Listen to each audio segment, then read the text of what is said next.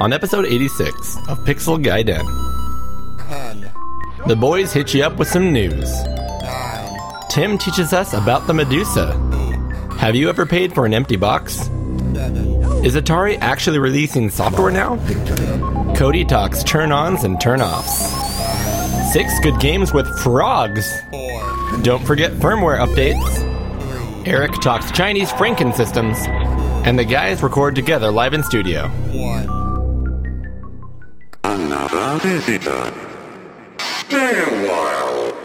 Stay forever.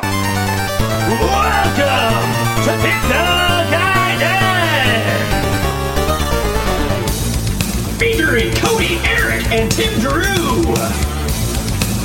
Now, here are your hosts, Eric Nelson and Cody Hoffman.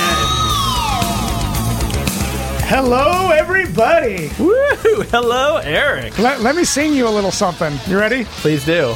Reunited and it feels so good. Reunited. You like the harmonies there? I do. It was Eric. beautiful. Touch my hand. We're gonna Thelma, Hold my hand. We're gonna Thelma and Louise this. Uh, if you guys can't tell, Eric and I are together live in studio. Yeah, for the first time in how many months? Like it's been a long time. And my phone went off. Professional. Yeah. Um, yeah, it's been about a year. I mean, roughly a year yeah. at this point. Yeah. Yeah. I knew it was between somewhere between eight months and a year. Yeah. but Here we are. here we are. I made the long drive out here, but it was worth it. It's a nice drive. It wasn't bad. Yeah. Happy 4th. Happy Fourth. Yeah, we celebrated our freedoms. Our freedoms were celebrated. Yep. Um, for you guys listening, happy 15th, as this episode should be released on the 15th. Yep. Welcome to Pixel Gaiden, your number one place for everything retro and retro video game related. Retro video game talk, news, and tech and web and things. I never know how to say that, but I always feel compelled to. We talk about a lot of stuff. we always try to keep it retro related in some way. This month on Pixel Gaiden, we are going to be covering a number of things. Um, Tim's going to join us next episode, but we'll have him in spirit today when we do Tea Time with Tim. He's going to be talking about the new Medusa scan doubler, which I know nothing about. Neither. Um, Cody's Corner coming up this episode, where I'm going to talk about Eric, my turn ons and turn offs when it comes to video games. Oh, cool. You thought I was joking there. Uh, Eric and I are, of course, going to go ahead and uh, talk about some news. yep. Remember, it's news to us, not necessarily news to everybody. And then we will be diving into six good games. Eric, what theme did we choose this time? Well, we didn't choose it. Cody chose it, and it's a game that involves frogs. no way. frogs. To, there's no way to be to uh, like. No. Where did that come from, Cody? six good frog games. Frog games, yeah. I got to. There's a lot of frog games out there. I got to explore some new games that I had never played before, and I played some old games that I didn't know had frogs in them. So I'm eager to talk about them. Uh, nonetheless, Eric, we like to start everything off, uh, as we always do, by telling you next about episode 87, which comes out next month. That's right. it's been so long. since- Oh, I forgot to do that. Uh, yeah, so on the 30th, we'll come out another episode. Tim will actually be here live on the show uh, to go ahead and do a game show. I'm the uh, MC of that one this time. And then uh, we are going to catch up as we like to do. And we're going to cover a battle of the systems. It was a unique one this time. Yeah. The Battle of the Systems. Let's talk about the Battle of the Systems. It's a pinball. It's about uh, handheld pinball. Handheld 8 bit pinball. That's right. I forgot. Yeah, it was 8 bit. And on the show last time, we talked about what we actually came up with a thought there, but I changed one of the games, and we can get into that later. But it is Revenge of the Gator on the Game Boy versus. Oh shoot! Wait, what's the game? Wizard Pinball. Wizard Pinball on the Game Gear. Wizard pinball right? on the Game Gear. Yes. Sega versus Nintendo. You called an audible. Console we changed it. Yep, yep. Uh, anyways, uh, where was I? As we like to do on every episode, Eric, we start with quick questions. Quick questions. All right, Eric, who has our first quick question this time? Tim, our boy Tim. He says, spotted on eBay this month was a moldy empty box for a Commodore 1084 ST, which is a monitor, Yeah. uh, priced at 90 pounds. Hmm, mm-hmm. Crazy money. And that was just for the box. Have you ever been tempted to pick up an empty box to complete a game or a system? I'm curious what you have to say about this, Eric. Absolutely not. I'm a gamer at heart. I play the games. I don't really care much about the boxes. So I never have considered buying a box outside of the system. Now, a lot of the systems I bought, especially the ones I got on Goodwill, I'd get them for I'd get a Commodore 64 for 15 bucks. Yep. It would have a box that was practically in, perfect shape. And Gotcha. uh, I mean, I have three VIC 20 boxes. I think I have four Commodore 64 boxes. Oh, that's right. I still need to get, I have to go trade you for a VIC 20 bucks. Yeah, yeah. No, I got one for That's you. That's going to answer my question right there, isn't it? That's right. um, so I have never went out of my way to buy one for a system I because I don't. I'm not a completionist. I don't really care. So, I think actually, when I think about it, my answer would be no. I've never bought a box by itself. However, if you turn around and look above you there, and then you, you Yeah. saw the other part of my room, Yeah. um, I love having the boxes. Sure. They make great display pieces, especially now that I have this huge room Yeah. to decorate Yeah. and do with what I will. I want to display the boxes. They look cool. They do look cool. They're beautiful. Like I said, I love them. I just uh, Yeah. I've never bought them separately. Their investments are only going up in value. Yes, right. Um, so I think I, I would I'll say I haven't bought a box by itself, but I have paid more for a system because it included the box. Okay. So if I saw I don't know a I'll say a Commodore 64 for 100 bucks, and then I saw one with the box for 120, I would go for the box at 120. Okay. Now the problem with that, half the time when you do that, they ship it in the box and put like the labels and everything on the box, Right. and that's beyond frustrating. Yeah. So, that being said, my that big old Amiga 500 box I have up there still has the FedEx label and stuff because I'm like, I guess I'll just leave it because Because you don't want to peel it and ruin the box. yeah, yeah, you can barely see it there because of Yeah. the power gloves in the way. The Amiga boxes were really cool, though. Yeah. Uh, this one's not. This one looks very businesslike. Oh, it's it really- huge though. Yeah, yeah. it's huge. Yeah. Uh, second question comes from 48K Ram, aka Josh Malone. Okay, PC gamers. Quick question: What's your eight? This is, this is how Josh sounds. Yeah. What's your favorite 8-bit RPG? That's not how. That's not how he sounds. Console or computer is allowed any RPG style. So 8-bit RPG. You know what's funny though? He said PC PC gamers. No, PG gamers. Oh, I'm reading it wrong. okay, Pixel I'm Gaiden. sorry. Pixel Gaiden game. Oh, look at the shout out there. Yeah. All right, but so to answer the question, Josh wanted to go first.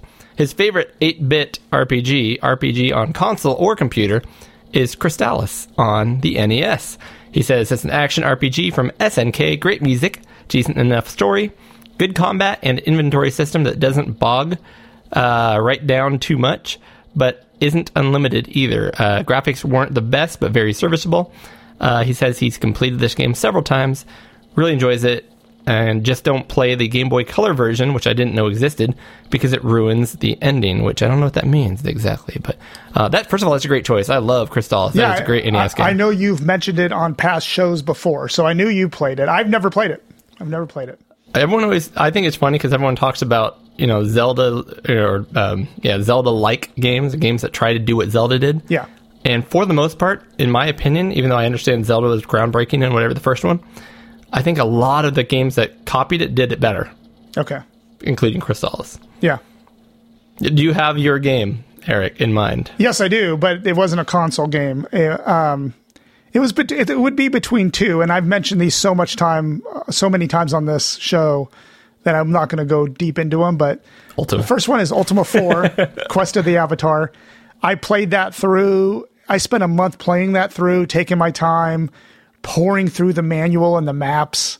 I got so into the physical part of that game, like with all the maps and the there was a you know all the goodies that came in the box. Um, I that is still the the quintessential RPG experience of my life. i like, love the playing that. tactile stuff yeah Oh man, I love that game so much. And then the other one would be probably um, Autoduel. Not a great game on the Commodore 64, okay but it's based on Steve Jackson's Car Wars, Yeah. like the RPG, and it is. It was so. It, it, I loved it as a kid. I tried to go back and play it, and it doesn't really hold up that well. But I did beat it. So I beat Ultima 4 and Autoduel, and I loved Nice. playing those back in the day. So those would be my two picks. gotcha gotcha well i am very passionate about this pick Okay. And my pick is coming up right after I tell you about RetroRewind.ca. Wow. You Hop cliff- on down to RetroRewind.ca, That's a cliffhanger. your place for everything Commodore and Tandy Co- Color Computer, Candy Coco related. That's right. You got a Commodore 64. I don't know, double that. A Commodore 128. Yep. Frank's got you covered. Hey, let's go ahead and cut it into quarters. Commodore 16, or even do it again. The Commodore Plus 4. That's right. There's a weird mathing going on with the Commodores. I Yeah. just realized that. Um, you can get parts for those machines and the Amiga line of computers over at retrorewind.ca forward slash pixel guidance, if you will. Yep. And what am I wearing today? You are wearing the best looking Retro Rewind shirt I have ever seen, Eric. Yeah, this is a black Retro Rewind shirt. It says Retro Rewind, simple logo, beautiful logo. I think it's stark and uh, eye grabbing. Absolutely. And we like to choose a few items to talk about every time. But you know what I'm going to talk about this time, Eric, specifically, is what I have in my shopping cart that I'm about to buy. Yeah, because I I'll see tell everybody you right have now. a big fat. I do have a big fat shopping cart full of stuff. So the main thing I am buying, uh, I have like 12 Commodores I picked up a long time ago. Yeah. And I want to start cobbling a few more, trying to see if I can get one or two more up and running Yeah. out of all these parts. So I'm going to pick up my C64 or C128 diagnostic harness. Uh, it has all the cartridges and little things you pop in all the slots in the back of your Commodore 64 so that you can run the diagnostic cart and it will tell you what exactly is wrong with your Commodore 64. However, um, first of all, it's a really good looking kit. We talk about that a lot, but it's a nice uh, white and blue. Um, I don't know what else. You go on go on retrorewind.ca and take a look. You'll see what I'm talking about. All of this cartridges have a great look to them, including the other item I have on my list, which is the Commodore 64 diagnostic cart. But Eric, I didn't just get a diagnostic cart. No, you didn't. what else did you get? I was I was like, do I get the the standard diagnostic cart? Do I go ahead and get the cool double sided one, which is the dual diag? Yeah. I think is is what it's called, which has uh you know your standard dead test cart as well as the diagnostic cart. Uh, double ended, so each side does a different thing. Yeah. But no, I'm gonna, I took it a step further. I'm doing the four in one diagnostic cart, which is double ended plus has a button to swap the ROMs. So it's actually four ROMs in one cartridge. Eric. How cool is that? That is really Um, cool. I'll be honest, I'm, I'm paying the few extra dollars to get the other two, even though I don't think I'll ever need them. But uh, it also adds the 1541 diagnostic, so you can test your 1541 drives. Yeah, you you'll need that. And well, if I feel like fixing those, yeah, Yeah. I have lots of them. And the STID dead test. I'm not gonna lie, Eric, I don't know what the STID is, but STID. I don't know what that means. I know what an STD is, but I don't know what the STID yeah, is. you don't want. I, I, it sounds like you don't want either one. Well, if it says I've got an STD in my cart, then I I know to throw that one out. Um, I'm also picking up, of course, one of the uh, the little paper. Uh, what is it called? The the paper g- little guys that go on my 1541 drive. transit card. Transit card. Thank you to keep it protected. You know, for one dollar, why not throw that in there? Yep. And I'm picking up a 6309 um, processor to upgrade my Tandy Color Computer 3 Yeah. so I can play all the games. It's something I've been meaning to do for a long time. I'm also picking up uh, the new recreation of the PLA. They make a digital, a new digital PLA, which is part of your Commodore 64. Right. If your PLA goes bad, you have to go buy another original PLA somewhere, or for $17, you can go to retrorewind.ca and buy one on here. I'm getting all that stuff. Uh, excited to start putting some more Commodores back together. So thank you, Frank, and thank you for allowing me to use code PG10 PG10. as in Pixel Gaiden 10 on checkout to save 10%, and all of our Pixel Gaiden listeners can do the same, can't they, Eric? Yes, they can. Yes, they can. Beautiful. So Perfect. now, answer Josh's question. Oh my gosh, I know you guys have been waiting on the end of your seat to hear the passion have I have behind this 8 bit RPG, which is my favorite. And I'll be honest, there's two, because I can't pick one. yeah, I picked two, so you're you're allowed. I guess that's true. Mine are both very similar. They are on the TurboGrafx 16, okay, and it is Neutopia and Neutopia 2. those are good. Oh my gosh. So I always talk about how the, the TurboGrafx has this like silky, smooth, chunky sprite feel. I don't know how Right. to explain it. Yep. And Neutopia is no different. Um, it is like playing Legend of Zelda, but without kind of the frustrating bits, but silky smooth. And it, um, you know, you don't have to walk around attacking every bush like you do in Zelda. It kind of gets rid of that, you know, tediousness. Yeah. Uh, but big old chunky characters, gorgeous graphics, uh, decent soundtrack, and uh, it's kind of like Crystalis, but um, smoother and prettier. And the funny thing is, the TurboGrafx isn't really known for its RPGs. It's known for its one. like shoot 'em ups and arcade stuff. I, so, can you save on that? Yes, absolutely. It saves to little HuCards. It It saves. I don't know how it saves. It saves. I'll have to think about that. I wonder if there's RAM I think it was, it. was it password? I can't remember at this It point. might, it might be have been a password. password. Might save. have been because I, I that's one thing that uh, was always a hang up for me on the on the TurboGrafx was none of the games you could really save, but none of them needed it. That I the mainstream ones. Yeah. Well, They they, worked around it because you can't. Yeah, the Yeah. little HuCard you can't. But I bet it was put a, a, battery on it. I bet it was a password. I think it was a password save. Anyways, Cool. Neutopia, very highly rated. Actually, probably some of my favorite 8-bit games ever, to be honest. Yeah. Um, thank you, Josh. Good questions. We got two more Yeah. quick questions that we'll do next episode. Yes. 87. Uh, but until then, let's go ahead and hear what Tim has to say. Hey guys, how about we take a little break and check with our friend over the pond? That's right, it's tea time with Tim. Greetings, wonderful podcast listeners, and welcome to this month's Tea Time with Tim on the Pixel Gaiden podcast. On this month's Tea Time with Tim, we're going to be talking about the Medusa scan doubler from Lotharek. So this month I was sat thinking about what I was going to do for Tea Time with Tim this month when I had an SMS message come up on my phone. I looked at it and it was from my very good friend Gary. You may remember Gary, I've mentioned him a few times before on the podcast. I've met him through RMC and happens to live locally. We've gotten to know each other really well over the last few years, and as often as our busy schedules let us, we meet up and go to events or just pop round to each other's places um, to discuss our latest pickups and play some games.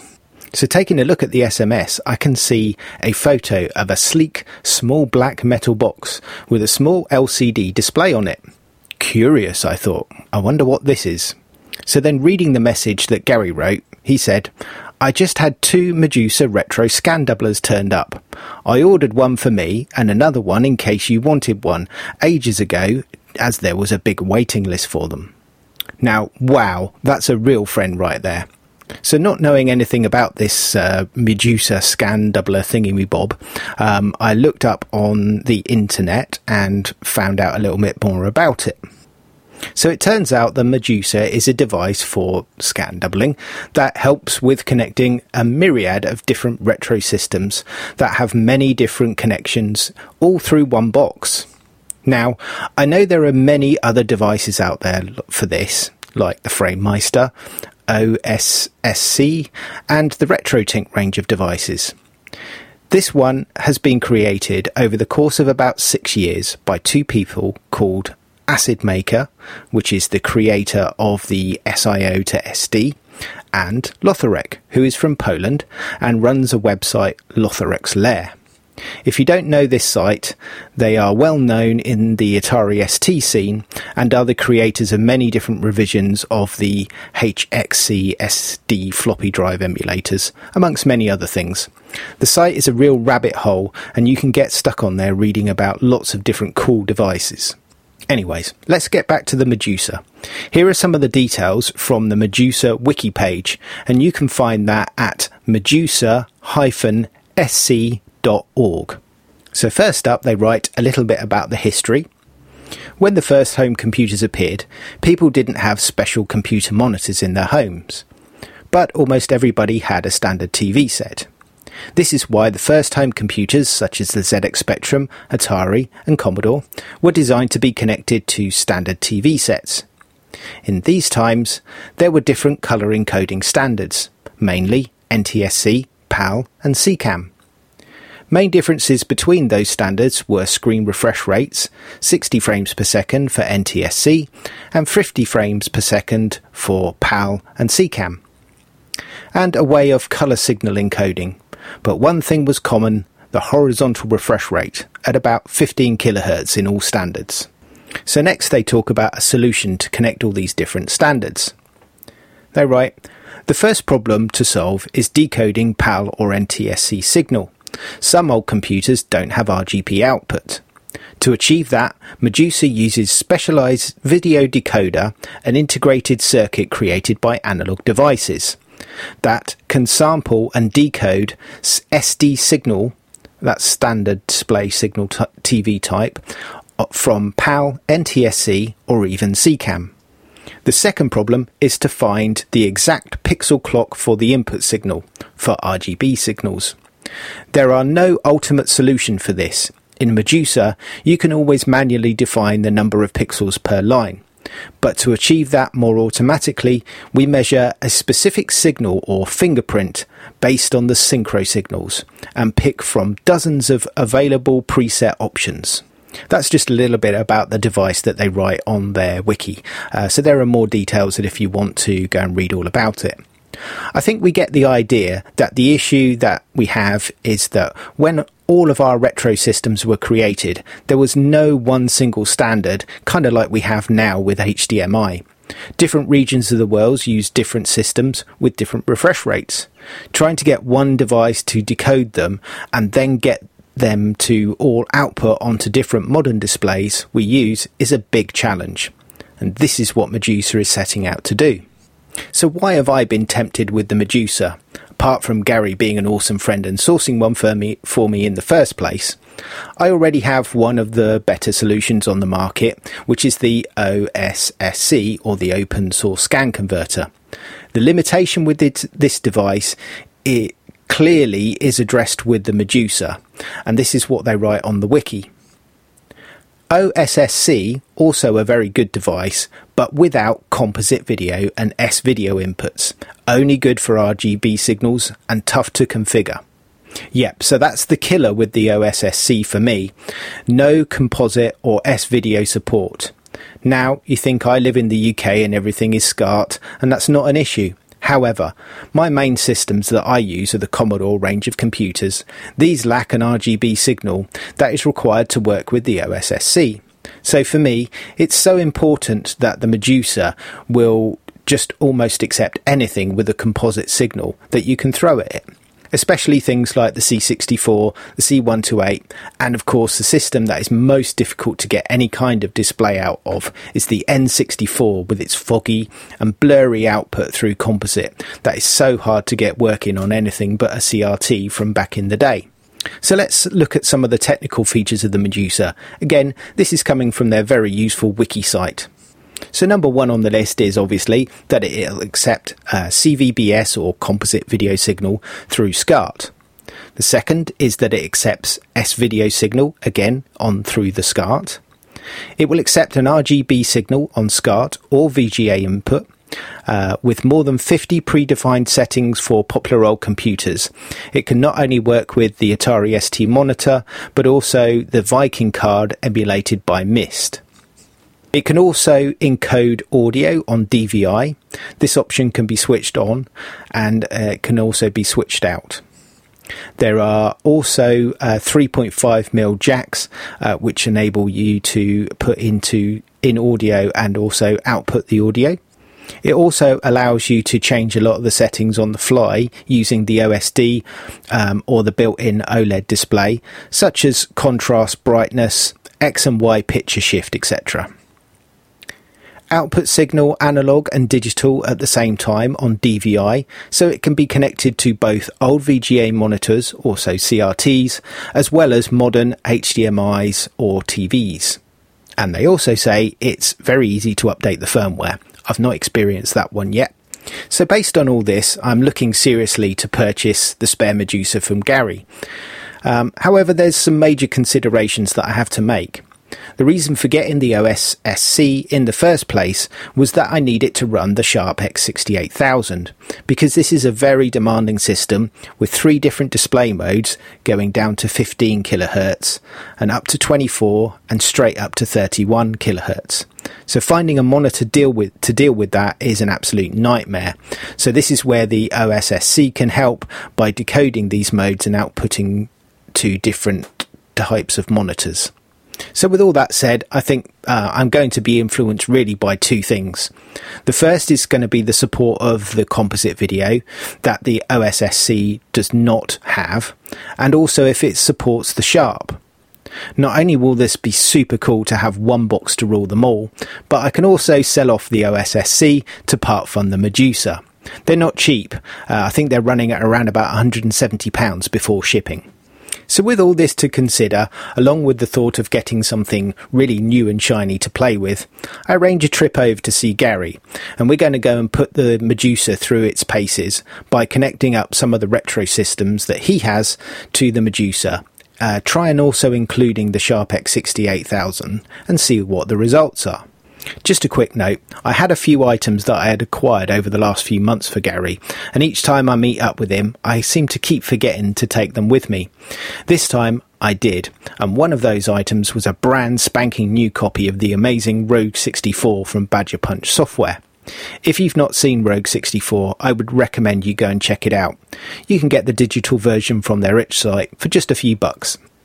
On arriving over at Gary's place, we exchanged the usual hellos and caught up a bit, opened up a beer, and got down to testing the Medusa. So, first up, I had a look over the device. So, let's just give you a quick description of it. It's about 27 centimetres, that's almost 7 inches, wide, uh, 9 centimetres, that's almost 3.5 inches deep, an inch deep, and about an inch and a half high. On top of the black metal case, on the right hand side, there's a small LCD display, about an inch by an inch by half an inch, and a standard SCART socket mounted on the left hand side. On the front, there is a status light that changes colours depending on the connection modes. Three control buttons to control the menu on the display. On the back, on the from left to right, you have a power on off switch. USB socket similar to the uh, Raspberry Pi power socket, and I use a Rai Pi power supply just to power it just fine. The DVI output, two three and a half mil headphone sockets, one for audio in and another one for audio out, and of course a VGA input as well. So once we'd had a quick look over and uh, managed to find all the different various cables that we were going to need to power the device and connect up, the first thing we wanted to try was a recent pickup of Gary's, which was an Atari 800 XL. This is the PAL version. Um, he had required it from uh, someone quite recently, and it also came with one of the wonderful FujiNet devices. Knowing this would have a standard video signal akin to the C64, this would be a good first test and something simple to set up. Gary has a nice uh, gateway SVGA CRT monitor that we were going to put everything through. So this was all going to be using a VGA to DVI cable into the Medusa from the monitor. We also used a SCART to phono socket adapter and a standard Atari uh, DIN video out cable to three phonos, one for video and the others for audio. So on first power up of the 800XL, the Medusa power brought the picture up the first time. Uh, the picture was nice and clear, however, it was slightly offset to one side. As we were not yet familiar with the Medusa settings and the menus, we just left it with the slight offset to start off with. Gary also connected up a set of speakers from the to the audio output, and this performed well. We were looking for the fantastic Turbo Snail game that I picked um, in in the past for one of the Six Good Games features, but none of the sites programmed into the FujiNet had a homebrew section, so we ended up just playing some Galaxians, and that was good fun.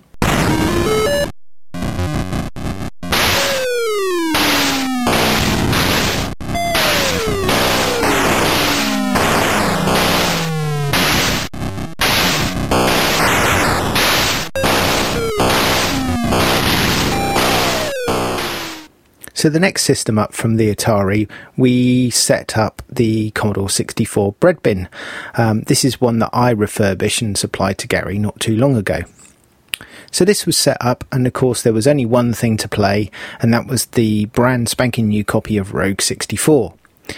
Gary was hooked on this game, and we spent a bit too long playing this one. However, the Medusa displayed a good, solid, clear, and bright display from the C64, even though it's just using standard composite connection and not the Chroma Luma connection that you could also use th- through the Medusa with the S video option.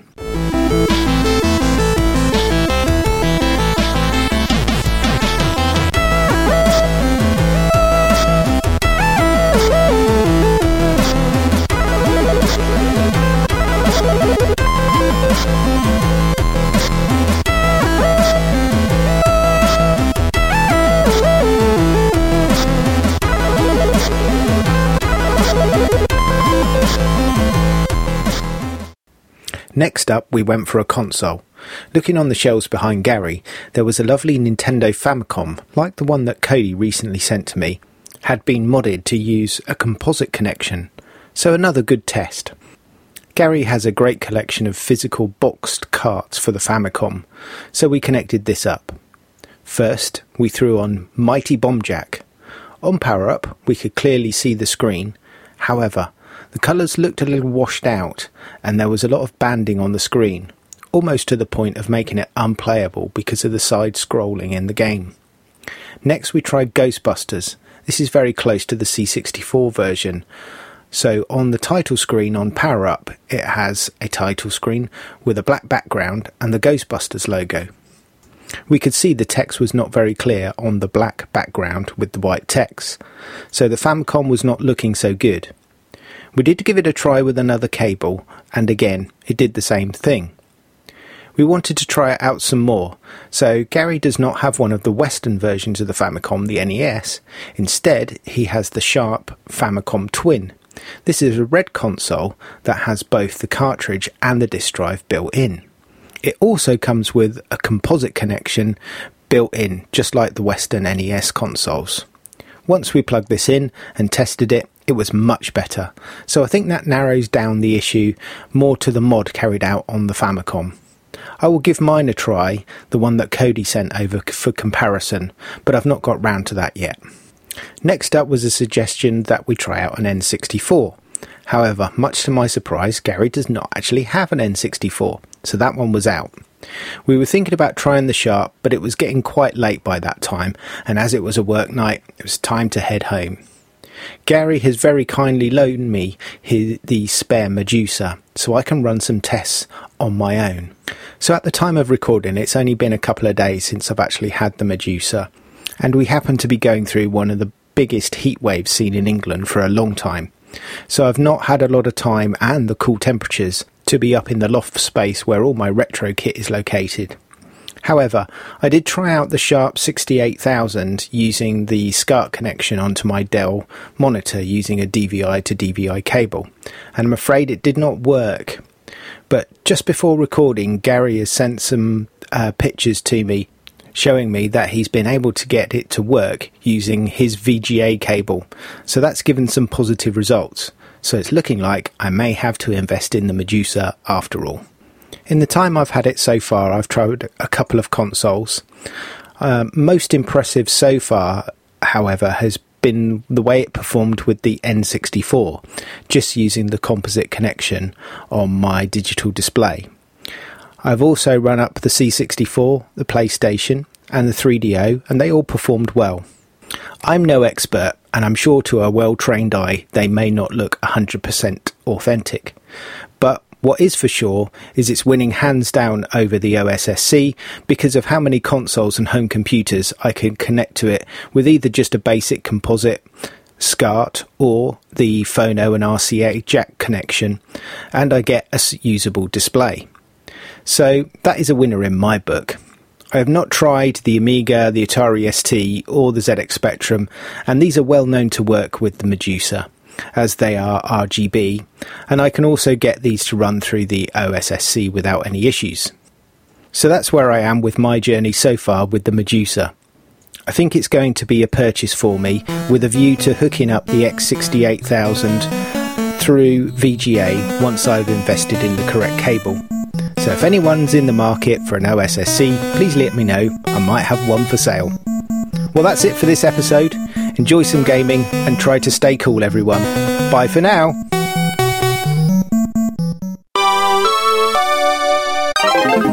You can get show information on our podcast at pixelgaiden.com. You can also listen to our show on the Amigos Retro Gaming Network at anchor.fm forward slash Amigos Podcast. You can reach us on Twitter using at pixel underscore gaiden.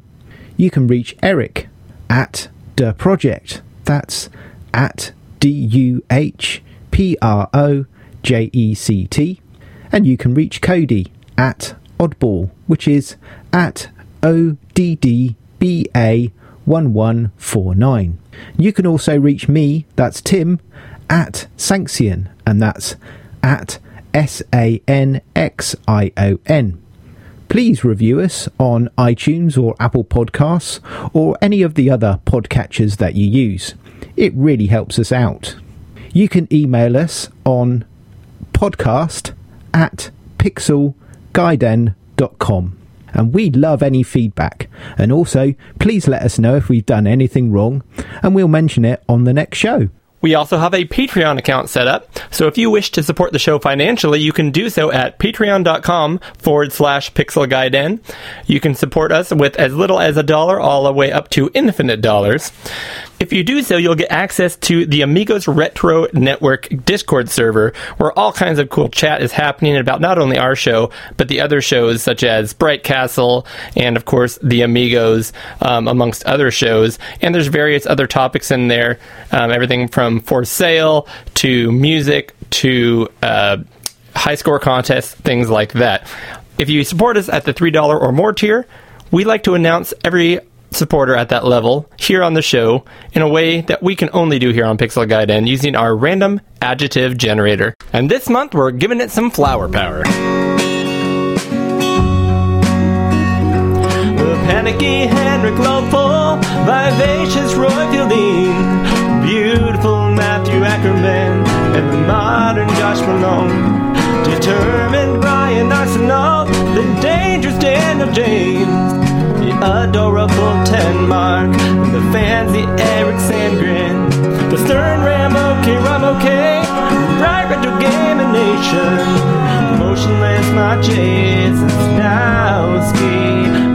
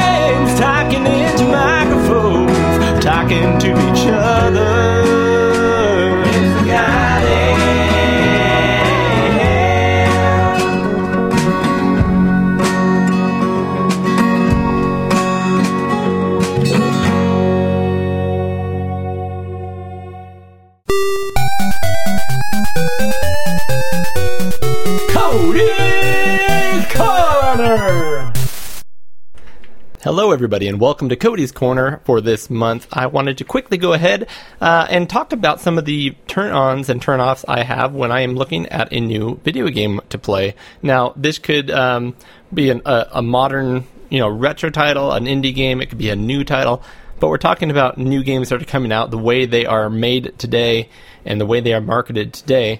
And uh, it's not necessarily to prove any points or um, anything like that. I guess it's more just kind of my opinion. Some of them you might relate to, some of them you might disagree with, and that's all fine. Um, but I think it's it's interesting that there's a lot of things that happen uh, nowadays. I think. Um, that I see trends, and sometimes they're trends I love, and sometimes they're trends I'm like, why is that a thing? And I'm curious anybody if anybody else uh, you know had similar experiences. Um, so these are kind of all over the board. I'm just going to scattershot this stuff and uh, and and start going through them. So um, excuse me, I'm not particularly here to talk about the style of games I like. Everyone knows I'm kind of not a fan of uh, 2D fighting games and things like that, but more just um, specifics about the game or the, the way they're marketed. Um, so first of all, I want to just point out I enjoy original games. Now that doesn't necessarily mean I don't like sequels because if it's a good original game, like I think of uh, Guacamelee. They came out with Guacamelee 2, which I was so excited for, and they kept the same formula and they just kind of added a few extra things to it and really played with that and the level design. Brilliant example of an original game and an original game sequel that I loved. Um, I don't care for major licenses. Um, sometimes they're fun when they're they're small licenses, um, you know. But for example, a lot, a lot of people love Star Wars games and everything that comes out Star Wars they have to look at. I see Star Wars, and I'm not saying I don't look into them or want to play some of them, but you know, when I hear Star Wars, my first reaction is, well, let's see what else is going on first. Um, don't need another Star Wars game. Um, I also enjoy games that are uh, fairly simple in in in their gameplay, or at least simple to start with, and the gameplay kind of builds on that. A lot of games now come out with a ton of systems. Every button on these crazy new controllers is being used, um, and you have to learn it all up front, which requires tutorials and things like that. I want a game that, you know, I start walking around, I press A to jump over boxes, and then as I'm playing, the game leads me to learn new things and um, kind of leads you to figure out things as you go. Uh, essentially, being a tutorial while you play the game, if, if you will. Um, you know, Super Metroid's a great example of that, and I've played a number of games that have been good at that lately as well, but also a lot of games where you're playing a tutorial for two hours. I don't have time for that. I can't get into that. Um, for me, don't do that. um, if I hear the word procedurally generated, I'm typically going to turn the other way unless I'm really drawn in by some of the gameplay. Um, procedurally generated usually ends up being kind of a. I don't want to say it's a lazy way to make a game because I don't know how to make a game, but I've noticed people who make levels specifically, they're typically more well thought out, more interesting. Um, and I kind of uh, I see that as a, a slight negative. I, su- I suppose I could say that.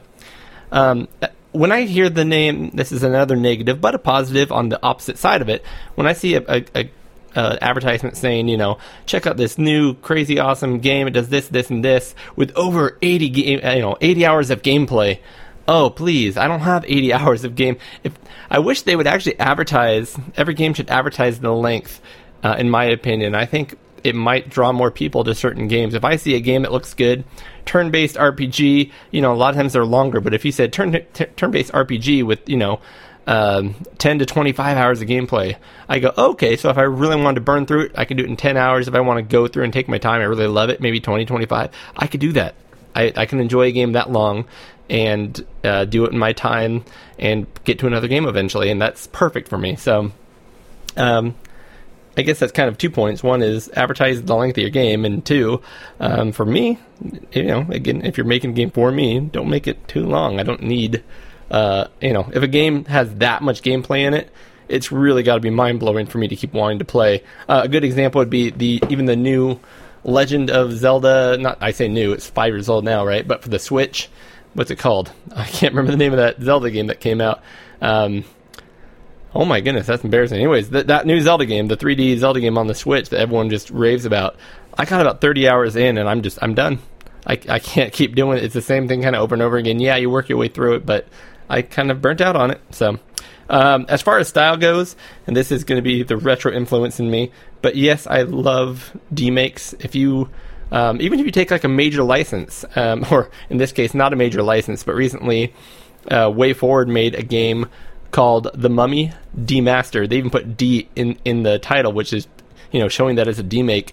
They took the new like sci-fi fantasy thriller The Mummy and demade it into a like a 16-bit side-scrolling Metroidvania style action game. Great game, really cool concept. Um, and there's other games like that. Um, for example, Dead Space. They came out with like a, a side-scrolling Dead Space. They um, trying to think of more examples, but I love when they do that. Demakes are awesome. If you take a, a game that is a major game and kind of make a simplified classic style video game version of it, I'm I'm on board. Uh, uh, what is it? Dead Void? Is it Dead Void? Did that re- did that? Uh, well, it's not recently now. Eight years ago or so. Very cool um, concept. Um, as far as themes, there's themes that I gravitate to, and gr- themes that again push me away. Um, this is just me personally, but I'm a fantasy guy over sci-fi. So if you put a sci-fi game out there, I'm really going to have to be drawn in by other factors. Fantasy game, you've got me hooking and you know bait and hooked, whatever you want to call it. Um, but also uh, underwater, any game that's underwater just clicks with me. Um, whereas if you mention that the game has ties to time travel, that usually is not that is the opposite effect on me. I I want to see more about the game. Um, time travel is a kind of a turnoff, so I have to I have to like other aspects of the game before I'm going to jump into any game that involves time travel. Um, you know, some classic video game tropes, you know, uh, that I do like. I think maybe it's just because it's warm and fuzzy and it makes you think of easier levels. Uh, you know, forest levels, castle levels. Um, you don't see planes very often. You'd think that more games would be able to find more um, atmospheres or biomes. You know, uh, the dystopian city being one, or or uh, you know some ones I don't care for as much. Uh, you know, a lot of people don't like ice levels because they usually add some slippy surface that just kind of changes all the physics of the game and makes it hard, unnecessarily hard and not fun. Um, lava levels as well. You, you know, it it's always a lava level. What are we going to do with this lava level? Level? Well, we're going to have you know blocks that disappear into the lava, and we're going to have volcanoes shooting things at you. Um, kind of played out, and you know, you rarely find the lava level being your favorite level of a game. Um, here's an interesting one, and this is one that's really gotten to me lately. I will look at a game. You know, you don't see too many demos anymore. You usually watch the trailer, and most games when they come out will give you like these cutscenes and these like uh, c- uh, action. I don't know how to like theor- theatrical uh, views of the, of the subject matter of the game or the storyline, and you'll watch three minutes of it and see literally no gameplay. And I'm like, I'm here to play the game. Please show me the gameplay. like, great, you've come up with this story and this concept and this world, or you've stolen the world from you know from a license, and you're just showing how exciting this new adventure could be uh, as, far as the story goes. I need to see the gameplay. I'm going to be the one buying the game to play the game. Show me the darn gameplay. I can't stand it. I can't stand having to fast forward to, through two minutes of cutscenes to get to like 10, 15 seconds of gameplay, and then they shut it off and say, you know, coming fall 2023 or whatever. Show me the gameplay. Please, please, please. Um, a couple other things uh, that kind of relate to that. Inside of a game, we talked, Eric and I talk about this a lot. Um, I love story in games, but I don't want to get spoon fed story by not playing and watching video cutscenes, having to read large amounts. Um, give it to me while I'm playing the game. Like while I'm playing the game, have characters say things, short interactions. Um, on that note, uh, this is going to be, I've mentioned this before on the show, but when my character uh, is interacting with things, I don't want to hear my character speak. Um, it takes me out of it. Uh, actually, I typically don't like to see to hear any of the characters speak uh, for the most part, depending on the game. But if I've, I was talking about this example, Sam and Max is one of my favorite LucasArts uh, point and click adventure, one of my favorite games of all time. If you have the option to, well, you typically do have the option to. If you play that game, turn the audio off and just read the game like it's a comic. They're short snippets. You know, you click on this, you read the short snippet, you laugh. You click on this, read the short snippet, laugh. Move over there, pick up the cheese, feed it to the mouse, watch what happens. When you read it like that, your you know your mind creates the voices and everything and reads it the way that you find hilarious. When voice actors do it, they rarely sound as good as what you create in your head. And I just I think most games really should be um, you know point and click specifically, but a lot of the a lot of games should just be read. Um, sound effects, atmospheric music, things like that are great, but the voiceovers typically take me out of the game. Um, I love games that are turn based. I love games that uh, I have a, I have trouble with real time strategy because I want to be able to think things out. That's just a personal quirk. Um, when I see games that are isometric, just that viewpoint, I've associated so much of that viewpoint with games I don't like that when I see isometric, I again uh, typically throw it to the side and um, kind of have to be talked into the game or have to see more information to have other things about it that, that intrigue me. Um, same when when when they talk about a game and they focus on multiplayer. A lot of games have online, specifically online multiplayer. Now, I love online multiplayer as a concept. I love the very few times I'm able to actually do that and play it with friends. But just to me, I don't play games that way. I can't find people I know that way, and I don't want to play with random people online um, and kids screaming into microphones and saying awful things to me. Uh, what I do want are experiences based with couch co-op in mind. I love to you know, and it's a lost art. You're seeing more and more of it. Uh, earlier this year, my daughter and I played It Takes Two, a game that is made 100% to be couch co-op, which was a really cool experience. Um, not saying I specifically want just couch co-op, but games that can do both. And then, of course, that could be also multiplayer online, uh, you know, in theory as well. But um, I'm not going to play multiplayer only games. Um, games that are well, you don't hear as much anymore, but everything was talking about how it's Souls like difficulty. And Souls like games, like I do enjoy difficult games. I love old NES hard games as long as they're fair. Um, but I played a couple of Souls games, and even Hollow Knight, which kind of takes on a, a Souls like, a Dark Souls like style gameplay where if you die in a level, you have to like work your way back to where you died to get your stuff back. And so it almost when you die, it almost gets harder.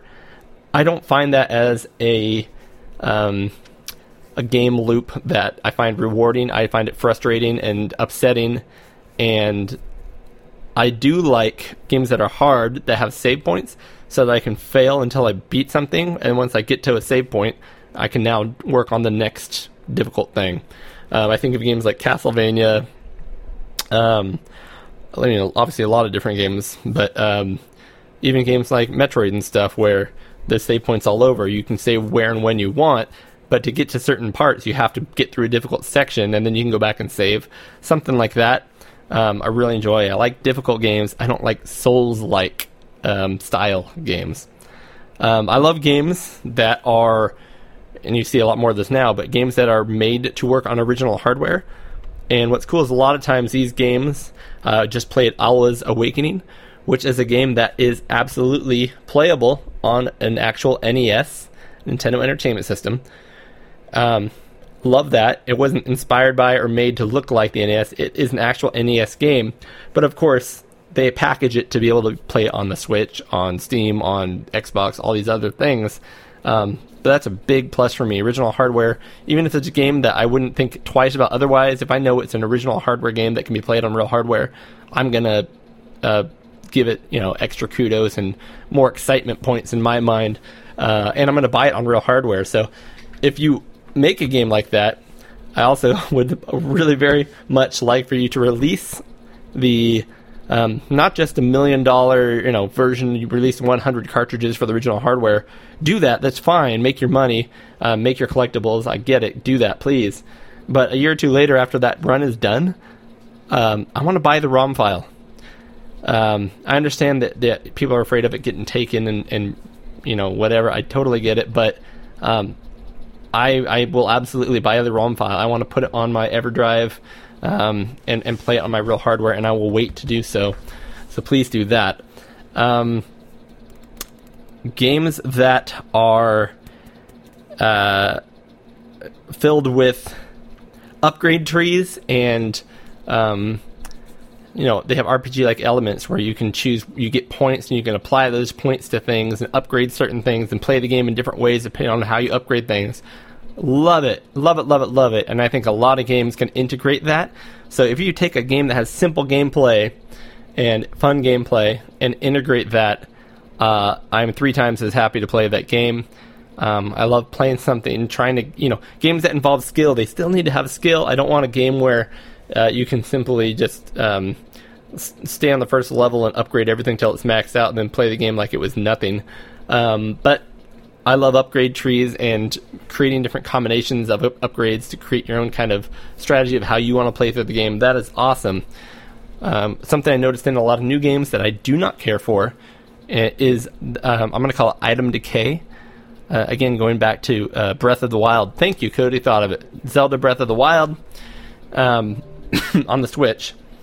That you know, a lot. Some people complain about it a lot. Some people are like, it's not that big of a deal. Stop complaining. But I don't want to find a really cool sword just to have it break on me right away. Um, I was playing a game called Subnautica, getting really into it. It's an underwater game where you're collecting things and um, crafting new items and creating new technologies and building things. And I started building this cool underwater base. And all of a sudden, the base starts breaking apart. Water fills the base. I can no longer use the base. And then I'm I'm looking up online like, what's going on? How do I fix this?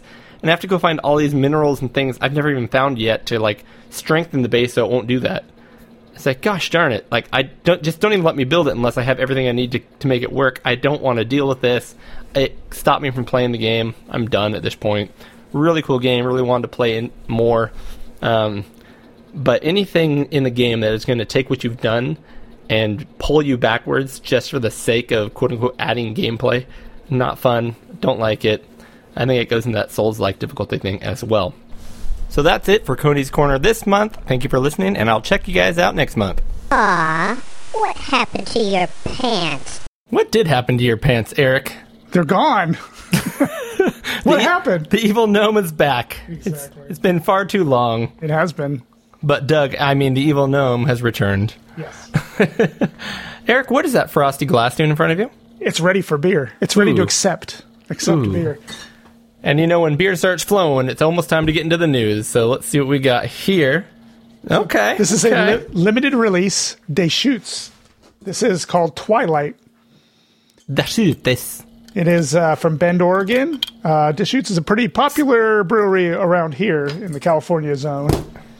Um, but this one, I believe, is a. What is this? It is a Twilight, limited release Twilight. Yeah, back in the Type of beer is it? summer ale. Summer ale. Okay. Back in the last light of this crisp and easy drinking summer ale. So if it's Twilight, is it about vampires in love? It could be. Remember when that was like the big thing? I do. I I've do. never actually seen one of those. I just remember the actress and I've how never- she had the same expression in every movie. Yeah, I've never seen the. I've never seen them at all, but I see little commercials pop up here and there for them, and I always wonder. You know, you kind of wonder about those things if they're any good, but I don't see how that that, one could possibly be good. But It was about the the kind of weird um, thin vampire cute guy Yeah. or the muscular wolf cute guy. exactly, but that thin thin vampire guy became Batman, so that's pretty cool. Oh, was it? Okay. That's the dude that became Batman the latest Batman. So Well, on that note, Eric, Yeah. cheers, my friend. cheers. All right. We probably shouldn't talk about pop culture. probably not the best people to talk about pop culture, are we? Sure, we are, because this is retro and retro inspired. So True. if we are just completely oblivious to pop culture, that means we're stuck in retro. now that's got some flavor. Yeah, but it's light. It is. It is light, but uh, for a summer ale, it's got a lot of uh, hop characteristics. Pretty good. It is pretty good, Yeah, it's kind of a um, golden copper kind of a color. and it says on the bottle, it says, "Hey, there might be some sediment in the bottle, so pour yeah, it's not hazy, but you can't see through it. That's right. It's good. It is good. Very flavorful. Got a, a d- medium-bodied head on the top. But it doesn't go into that realm of like Sierra Nevada Pale Ale where it gets too Correct. hoppy. It's it's not too hoppy, but it's got just enough. Yeah, if you, I would say if you like Sierra Pale, Pale Ale, but you want an easy drinking summer beer, Yeah, this is it. this is it. So because Not it's bad. Twilight, are we going to rate this out of uh, 39 vampires? 39 vampire uh, with their shirt off. Angsty teenage vampires Angsty teenage vampires with their shirt off. I'm going to give this out of 39. out of 39. Yeah, I just pulled that number. Oh, I thought it was 30. Okay, 39. I'm going to give it, I'm going to give it, it's good. I'm going to give it 32 angsty teenage vampires with their shirt off. I think I'm right there. I think I'm with you. That's the number I was thinking. Love 32. it. Cheers. Cheers. Boom. All right. Mm-hmm. Now, on with the show. Reporting the news! And the first item that we wanted to touch on in the news, um, I have a link here in the show notes for most of this stuff, as as many of you guys know. But there is a new collection of Atari games available, hundredable, a hundred, hundredable, 150 to be exact.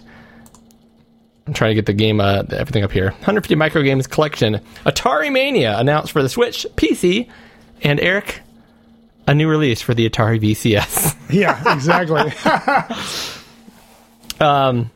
So, anyways, here's the picture here. I don't know if you've heard of this one yet or not. I heard it in passing, so I didn't hear much about it, but I would like to learn more. Uh, so, apparently, a collection of 150 microgames incorporating Atari classics from 1970s and 80s will launch this summer in celebration of Atari's 50th anniversary. Um, here's an overview of the game art. I'm trying to see. So here's kind of what's neat about this.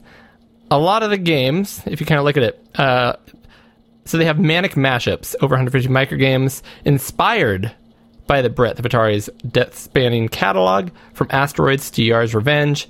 Um, fight back Centipede with a pong paddle, while the iconic Adventure Dragon hunts you down. It's Wow. crossover madness, Eric, in the best way possible. So I've got some sc- still shots here on the screen. This looks like uh, combat, like the jet fighting. Yeah, but the with updated graphics for sure. It's not just the uh, your your typical, you know, whatever it is, 64 by 64 pixel screen from the original Atari. Um, and it looks like everything's integrated. There's a caretaker here who does look like original Atari gra- graphics to a. And you're, I guess, you're going through this top-down world and and kind of having to play versions of these games, kind of all mashed up into one game. It's Yeah. not. It's not like you're just playing a bunch of old Atari games again. Um, exactly for the hundredth time you've purchased them in some way. Yeah. So looking at still shots, though, I would have to say, even though obviously the graphics are much more modernized and you know ships actually look like ships and mushrooms actually look like mushrooms and centipede, it looks like bad shareware from like the 90s. You're right. now gameplay is everything, so if they made it look this way, but the gameplay rules, I could see this being very cool. I love the idea. yeah. Um, like what's this? That looks like Manic Miner shooting centipedes, but with like Western cactuses involved. I don't even know what we're doing at this point. That's kind of a cool looking Pong game.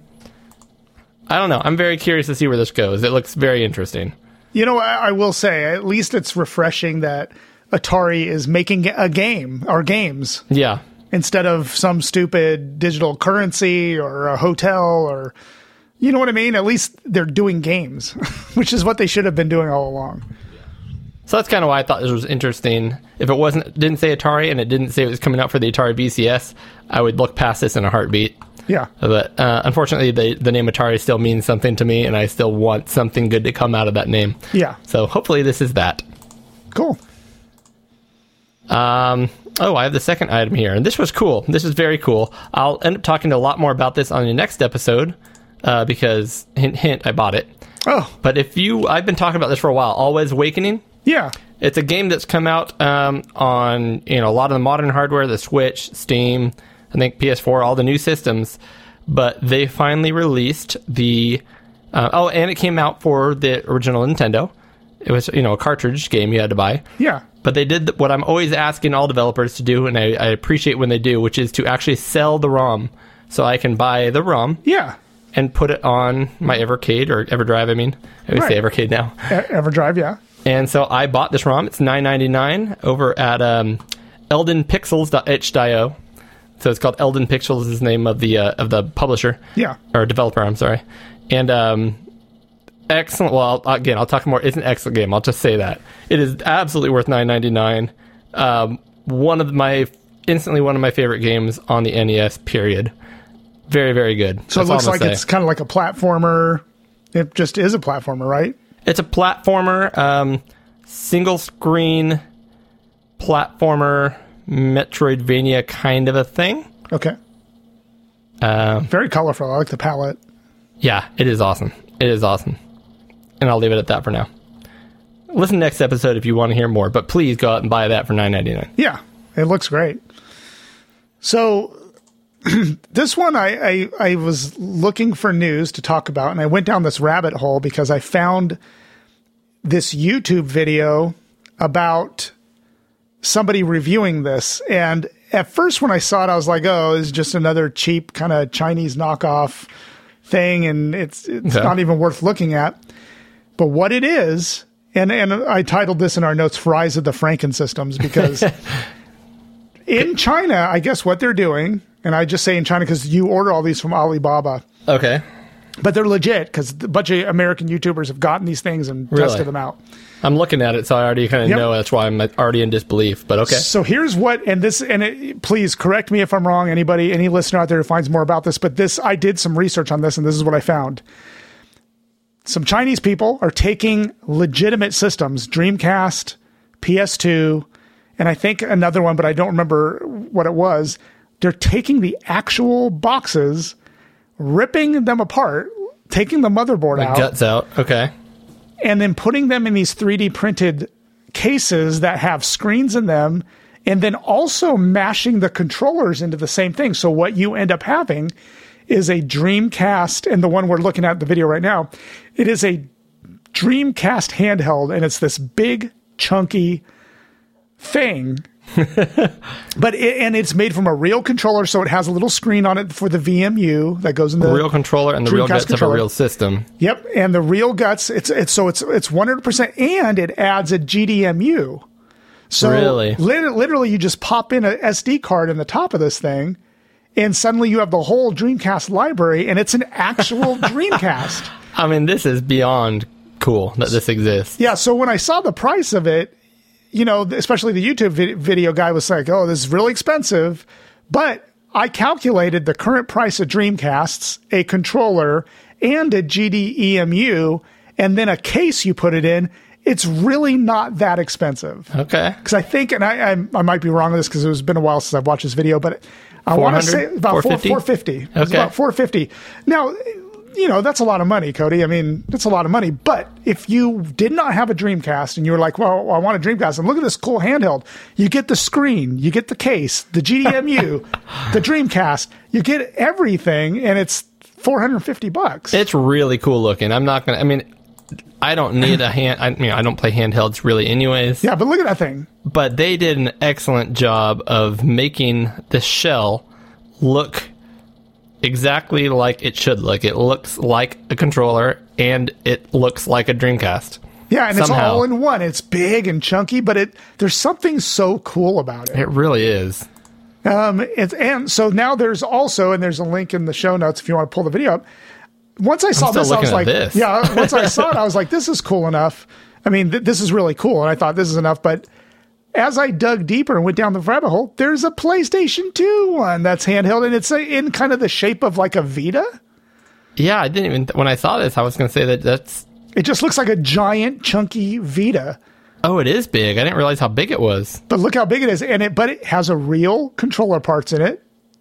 All the, Wow. All the joysticks and You can tell, yeah, those buttons and the and the thumb pads. That's a PlayStation 2 controller, isn't it? Yep, and it has the, an official motherboard in it. They probably pulled one out of a Slim, I would think. Yeah, look how thick that is. Um, It's very thick, but it is a handheld PS2. And it looks like a giant, thick Vita, is what it looks like. yeah, and these are on Alibaba, and you order them, and like I said, it's legit. It's not a scam or anything. But I just think about all the consoles that are dying out there, like all the shells that are being, like because they have to yes, have but these. for what it's worth, there's a lot of PlayStation 2s. A lot of 'em, yeah. And a good And- amount of and Dreamcast, even. I, sure. I have a couple, and you can still buy them for 40 bucks or yeah, so. yeah. I don't feel too bad about those particular systems. But Yeah, but even the PS2 has the built-in uh, hack so that you can just scroll through the the games. Now the PS2 one uh, does use the technology where it's using the memory card to load the games, Oh, okay. So I see it sticking out the top there. and and that is, or I'm sorry, not the memory card, but a U, the USB port. Mm-hmm. It does stutter on music and stuff because it's not as fast as the internal Yep, drive. that's right. Okay. The Dreamcast doesn't do that. The Dreamcast is beautiful because I saw him testing it. PS2 does have those limitations, but it's still a portable PS2 that's completely 100% compatible because it is a PS2. This one's not as impressive as the Dreamcast. I but- agree, I agree. But it is still cool knowing that's actual PS2 hardware in there. But I wonder what else they're going to do. Like these ingenious people somewhere in the depths of China are like hacking systems and making 3D printed cases and putting them in there. Wouldn't it be cool? The PC engine is so small. And you know, there was a Turbo Duo, the, oh, Yeah, or, yeah, or whatever, you know, the, the little hand. Is that what it was called? It was called the Turbo Express Turbo Express. That's right. in America. in America. That's right. I would absolutely love to have a handheld TurboGrafx, um, like because based on my PC engine, and then you know the motherboard is only like. I was going to say it's fun. You can pretty. I mean, if you're going to sit there and hack apart an original console, anyways, Yeah. you could pretty much just take that original PC engine, Yep. put the buttons in the front, and put a screen on the top. And be like, there you go. like Yeah. it's already pretty darn small. And then just is. have an embedded uh, Turbo uh, Evercade or Evercade. I said it again. Yep, Everdrive, Everdrive. yep. Turbo Everdrive. Every game, boom, handheld. That would be my ideal handheld system. Although we got to be careful because if they put an EverDrive in there, it'd be a Chinese knockoff of an EverDrive. That's true, Just that's like true. I'm sure that's a Chinese knockoff of the the DG. What is it? Emu or whatever it's called. yeah. The Dreamcast. Yeah. But Um, speaking of that, actually, Yeah. that's a good little segue. Yeah. I just wanted to point out this isn't even news. Again, this is not a news item per, per se, but it's news to me, Eric, which is um, it's not even news. It's a reminder. Yeah. Um, if you have any of this cool new tech, for example, all these cool EverDrives we're talking about from Krikzz Yeah. in the Ukraine, which who, by the way, this is news, still producing those things over in the Ukraine in the middle of war. In the middle of war, he's still cranking them out. I saw I saw his tweets on it. I was like, this dude is uh he's a warrior. between the pandemic and ship shortages and war, like bombs dropping, like the, Yeah. he had to move. He he moved Yeah. uh, from where he normally would was making these things, and they reset up shop to keep going. Um, but anyways, get those things updated. Um, I don't always care about firmware updates because half the time they don't do anything noticeable to me. That's right.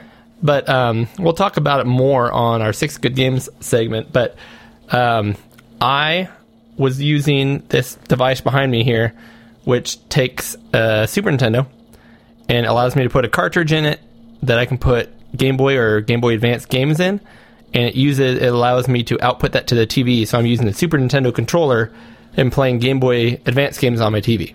Awesome. Yeah. So I put the EverDrive in there. The Game Boy works just fine. I put my Game Boy Advance EverDrive in there to play a Game Boy Advance game, and it would say, you know, error, not real hardware, or something to that effect. And I'm like, ah, shoot, it doesn't work, right? And just on a whim, I'm like, you know what, let me just check, you know, to see if there's a new update. I didn't realize how long I've had that EverDrive. Yeah. Uh, I looked on the board, it was revision 2017, so I've had that thing for five plus years Yeah. um, I go online and literally like two months after I bought it, there was a firmware update for it I just never used, um, and it allows it to play on this thing I have. Oh, sweet. Um, it literally just said we fixed an error where when it saw non-real hardware, it complained about it. We just said, eh, "Don't worry about it, just play," or That's whatever, awesome. you know. Yeah. Um, so it works now, and I added a bunch of other cool features that I didn't have before. So firmware, firmware. And I'm guilty of that. I never update. I don't. I'm not even sure I've ever updated any of my EverDrives. Well, and typically when I think firmware, I'm always worried about like, oh, man, I gotta like, I'm, I don't want to brick it. You gotta find some way to plug it into your PC or something, and download an app to like flash the firmware. And sometimes you do that. You have to do that. Yeah. With these EverDrives, you literally just take the card out of the device, put it in your computer. There's a file in there that says like, you know, info dot whatever sys or whatever it is, and you replace it with the new one. That's it, That's awesome. and it just worked. Yeah. So I know the first EverDrive I ever bought was for my Genesis, and it's like I, he's come out with even new EverDrives for the Genesis. Oh, yeah. Mine's the very first OG revision one, the very first one, and yeah, it's got limitations for sure, and it takes a long time to load ROM. So like, I should see if there's an update for that one, but uh, I there probably is. He's he supports stuff, man. yeah, And you know what? It, it's I think it is cool because there's a lot of knockoffs and stuff out there. yeah, And the There fact is. that that he makes good stuff every time and supports it, I have EverDrives for I, I have almost everything he sells. Yeah, I, same here, same here. I've got, in fact. The most recent one I bought, I think I've completed my EverDrive collection. I think I have them all. I bought the really? one. I bought the one for the uh, the Sega Game Gear because I I, got gonna that say Game that's Gear. the one I don't have. the Game Gear, and I bought that one, and that's it. Now I have them all. I'm pretty sure I have them all. Yeah. I don't have the latest one. Yeah, he's gone back and kind of made pro versions. Yes, yeah, and I um, don't have that, all of but I them, yeah. have them for everything, and and it's so for the people. If you check the show notes, his name's Krikzz. If you haven't ever done it, K R I K K R I K Z Z. Yep. And uh, he sells them direct, and he also sells them through p- places like Stone Age Gamer and stuff like that. So he has some resellers that do them as well. Um, hey Tim, Eric, you be Tim. I, I yeah, I can't do the thing, but I'll, Speaking of firmware, Yeah.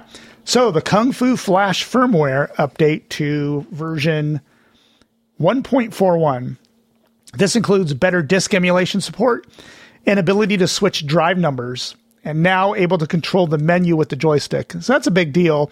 And I will say that the better disk emulation support and ability to switch drive numbers, that's important if you are ripping your real disks because mm-hmm. you're ripping your real disk from a drive 8 and you want to dump it to a drive 9. So being able to change your Kung Fu Flash to a 9, that's that's a big deal. It doesn't sound like that big of a deal probably to a pure gamer, but it is a big deal.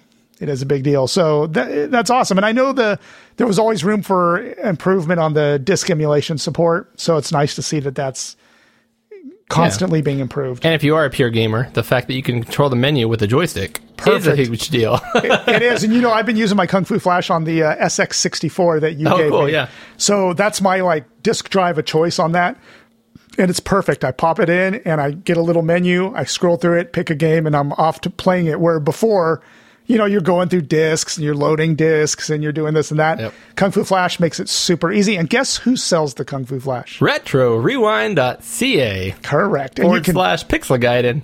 PG10, 10% off. Code PG10. Um, Oh, I got the next you one too. do the next one, Eric. So this is a cool Game Boy DMG, which is the the original. That's what the original Game Boy was. All right, the DMG01, I think they called it. Right? Yep, exactly. And this is the uh, this is a mod for the the the original Game Boy.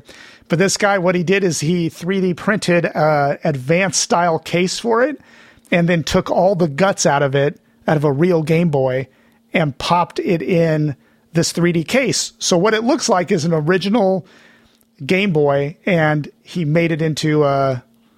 Um, it's like it's like in an advanced form factor, but it's an original Game Boy. So imagine if you looked, I'm looking at, if imagine the original Game Boy, Yeah. if you cut it right in half, or, you know, cut the screen off, Yep.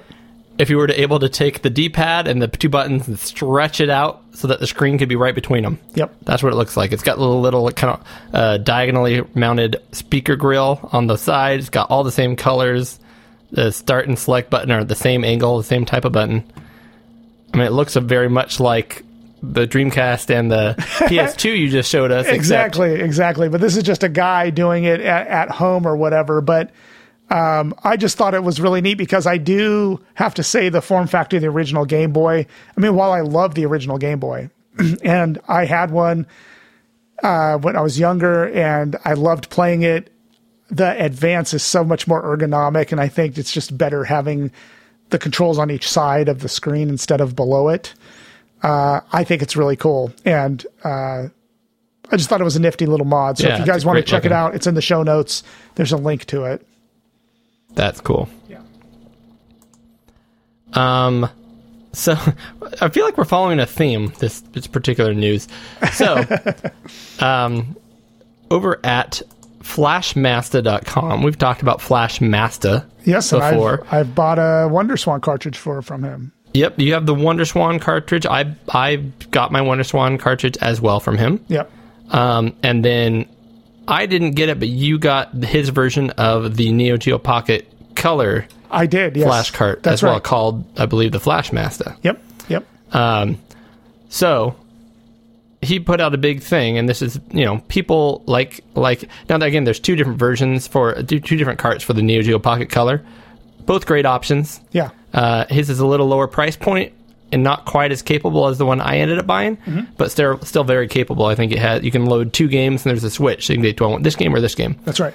Um, and then if you want it, which which you and I like some to a point, so you're not constantly going, oh, let's just switch games all the time. You're kind of stuck. You get those two games right now. That's one thing I like about it. Yeah. Yeah, until you know you can go plug it in your computer and put two more games on it. But um, you know he designed that and he created it and put time and effort and made it. And unfortunately, it looks like they're starting to show up on Alibaba Of course. with these ugly bright orange carts. Yeah. It- it's even called the Neo Geo USB Flashmaster two in one. Uh, even has the switch. I mean, it's his exact. You know, it's been uh, what's the word I'm looking for? Ret- uh, where they design it backwards. what's the word I'm looking for? Re-engineered Yeah. or uh, reverse engineered? Reverse engineered. Yeah. And so they probably dumped his ROMs and put it on some chips and then 3D printed a case. And now it, it- these are just complete pirated versions of it. Yep. So here's what drives me nuts and him, and him nuts, which is first of all they took his intellectual property and they're trying to profit on it. I don't know how much they're selling them for. Probably dirt cheap. Yeah. uh, you got to get them over from China. But they even included all of his information for tech support. Yeah.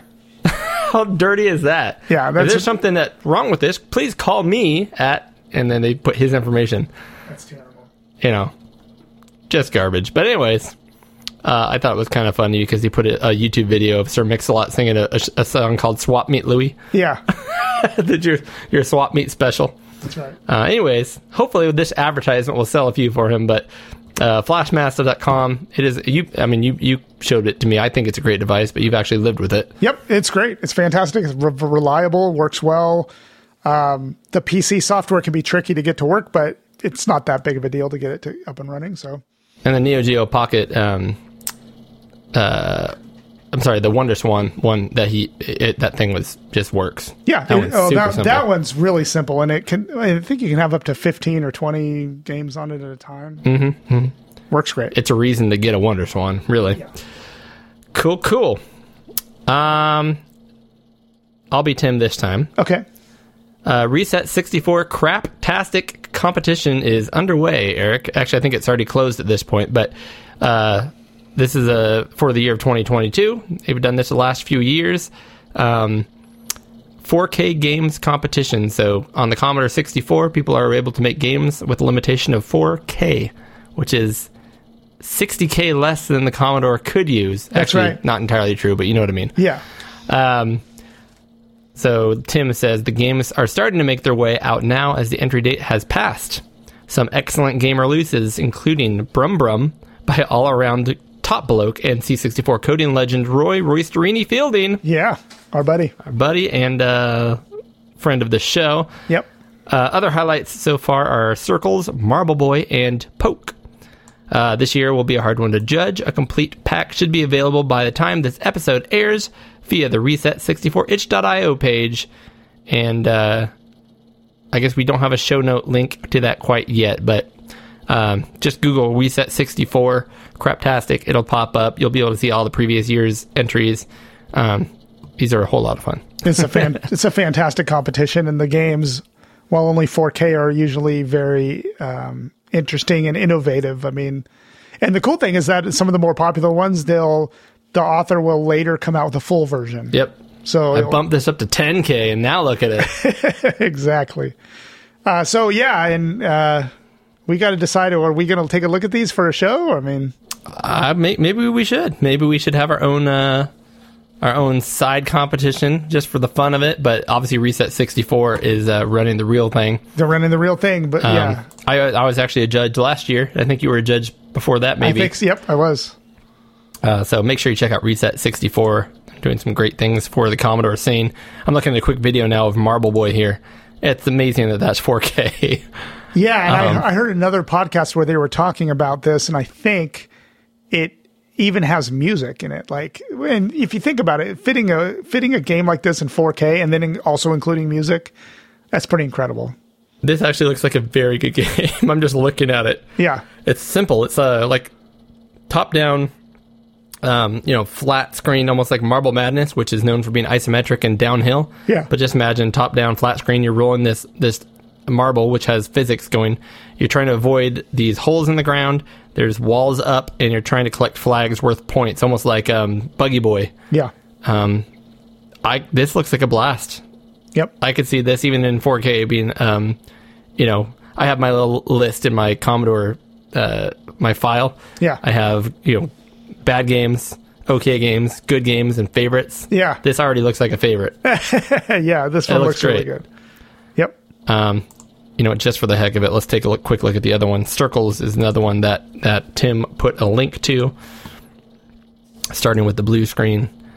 Um, black background, you're this circle that's firing bullets in all directions. It's almost like an arena shooter. Yeah. Uh, this is much more believable that it, that it fits in 4K. I'll put it that way. It doesn't look bad by any means. It just No. looks more 4K. And uh, gameplay is king. I'm sure this, it looks like it plays well. Yeah. This looks like a pretty interesting game too. Very cool. Very cool. Nice. Yeah. Um, we didn't get to try see Brum Brum though by Roy Fielding, so we'll have to make sure to do that. Yeah. Uh, you can be Tim on this one. Another one from Tim. Yep. So he says, friend of the show, Ricky Sikenger. Do you think that's how he pronounces it? Sikenger? Let's just go with his at hashtag on Twitter. Yeah, at bag of ha- bag of hats uh, of Badger Punch Games. Which There we go. Badger Punch Games is awesome. Uh, they make some fantastic games. Has released their fun Western themed shooter Showdown. I remember that one, Mm-hmm. but that was on the C64. Now it's on the Mega C65. it's much enhanced for the Mega C- C65, as you would imagine, with new graphics and sound. It's also going to get a full price physical release. In the meantime, you can pick it up on his itch.io site for just five bucks. So if you're one of the rare people out there that has the Mega 65 I mean, I hope the Mega 65 takes off. I hope it. I hope it sells a million units. Yeah, it'd be awesome. But um, if you are somebody with a Mega 65, or you can you can emulate a Mega 6 C65, this might be a great game to get. I know we liked it on the show, the Showdown game. It's, a, it's Yeah, really it's a very little- simple game. Yeah. Uh, you know, you're you're a guy on one side of the screen, and your friend is a guy on the other side, or a computer player shooting across the an old western trail, and you know, there's things that can get in the way of your bullets, but you're trying to curve your bullets around all these things and hit the guy on the other screen. A little Yeah. one-on-one shooting gallery kind of game, Yep. And it's only five dollars. So if you if you spent the I don't know how much was the Mega Six Mega Sixty Five, A lot. I- hundreds I- of dollars on that, Yeah. then this is only five bucks. Yep. Not to mention, it's a piece of software for your computer, so you have to buy it since it's not going to be a whole lot yet. Not yet. And the graphics look really cool on that. It does look uh, solid. It looks Amiga esque. Actually, I'd say it looks better than a lot of Amiga games. That's true. So this is another game. I, I it's an upcoming platform for the Amiga, and I know that we're not a big super fan of talking about upcoming games, but we do it frequently. But this one uh, doesn't look like it's that far from from uh, being finished. But this one's called "Creeping Me Out Hex Night." Um, I thought if you if you check if you check out the graphics on this one, it it, it just screams Amiga platformer Yep. where I don't know why, but like on a lot of Amiga platformers, the characters always seems very stiff when he's jumping. like he doesn't have full like animation of like crouching down and like jumping, and then it's just like a stiff body jumping. But I, I, that's fine. I mean, it make Yeah. it, it gives the Amiga some style, you know. Uh, a particular style for itself, but this one just looks like a really cool platformer where you're a guy walking around shooting things. Um, it looks very Addams Family to me. Yeah, yeah, I would say Addams Family meets Turrican yeah. because the gun, the way the gun shoots, looks very um, run and gun tur- to me. and it looks like I think you look from what I've gathered from the video. There's a lot of like different weapons you can find, different weapon upgrades and stuff like that. Um, it just looks like a really cool game. Yeah. I've actually I've I've seen uh, updates on this for quite a while. Okay, and uh, I, it's on my radar, but it's, just at the point where everything's an update now. yeah, So I just quickly read the title. If it says update, I just keep moving forward at this point. That- yeah, All that's now I'm ready for the game. Yeah. I want the game now. Darn it. this one looks pretty close to It being looks- finished. Uh, yeah, it does. It, I mean, you would- you would think it's quite close. Yeah, Um, back to Tim. yeah, Uh, C64 Puzzle Classic, Mike and Molly, yep. which um, I still have not played. It's like a puzzle game, so it's not really up my alley, but it Exactly. does look really, really good. uh, by Carleton Handley. He, and this thing's got great, um, you know, reviews and stuff. Uh, and his other C64 releases, like Run and Gun, which I did quite enjoy, Yeah, although it's quite short, but very good, Yep. have been made available for free by Carleton on his itch.io page. Uh, there are some cracking C64 games here, and if you have not had a chance to try them, now's the time to pick them up. yep. So Carleton Handley, handley.itch.io. Um, cool. Free free games now. I would say still if you enjoy the games, throw a few bucks his way. Yeah, and it, that site is modeled so that you can donate, and you should. I mean, yes, you can download them for free, but you should donate so that he gets a little pocket money for his work. I bought Run and Gun? He's supposed to release two more of those, and I want I want, to, I want them. Yeah, Uh, What uh, what I would really like is for him to release the other two, but then also release one that has all of them together, so it's one big game. Yeah, Oh wow, that would be pretty cool. I mean, it felt like a third of a game. It was Yeah. really good, but it was quick yeah, me. yeah. This next one is another Commodore 64 uh, news item, very popular. Lots- You know, the C64 community never ceases to amaze me. I mean, so many people participate in the scene, so many programmers. But this one is um, called Lik- Lykia, Lykia, I don't know how you pronounce it. Yeah, L Y K I A. the Lost Island for C64. We'll just go with Likia. Lykia. Okay, Lykia. Sounds bad. Yeah, that sounds uh, PG 13. Uh, the Lost Island for C64 and plus, Plus four, four. is available July 14th. So it's uh, it's out pretty much out. today. Yeah. And physical copies later this year. Now, that's one thing that caught my eye was the physical copy. The box looks really cool for this. Um, but the game itself is another. You remember the Sarah Jane Avery one, the the Briley Witch Chronicles? Of course. This is another action RPG style game. Awesome. Uh, so, and We'll this to some one, gameplay here on our video stream. yeah, this one uh, has plenty of dialogue. It's uh, supposed to be pretty story rich, and uh, it it looks like it's going to be one of those games, one of those very like deep, meaty games with plenty of hours.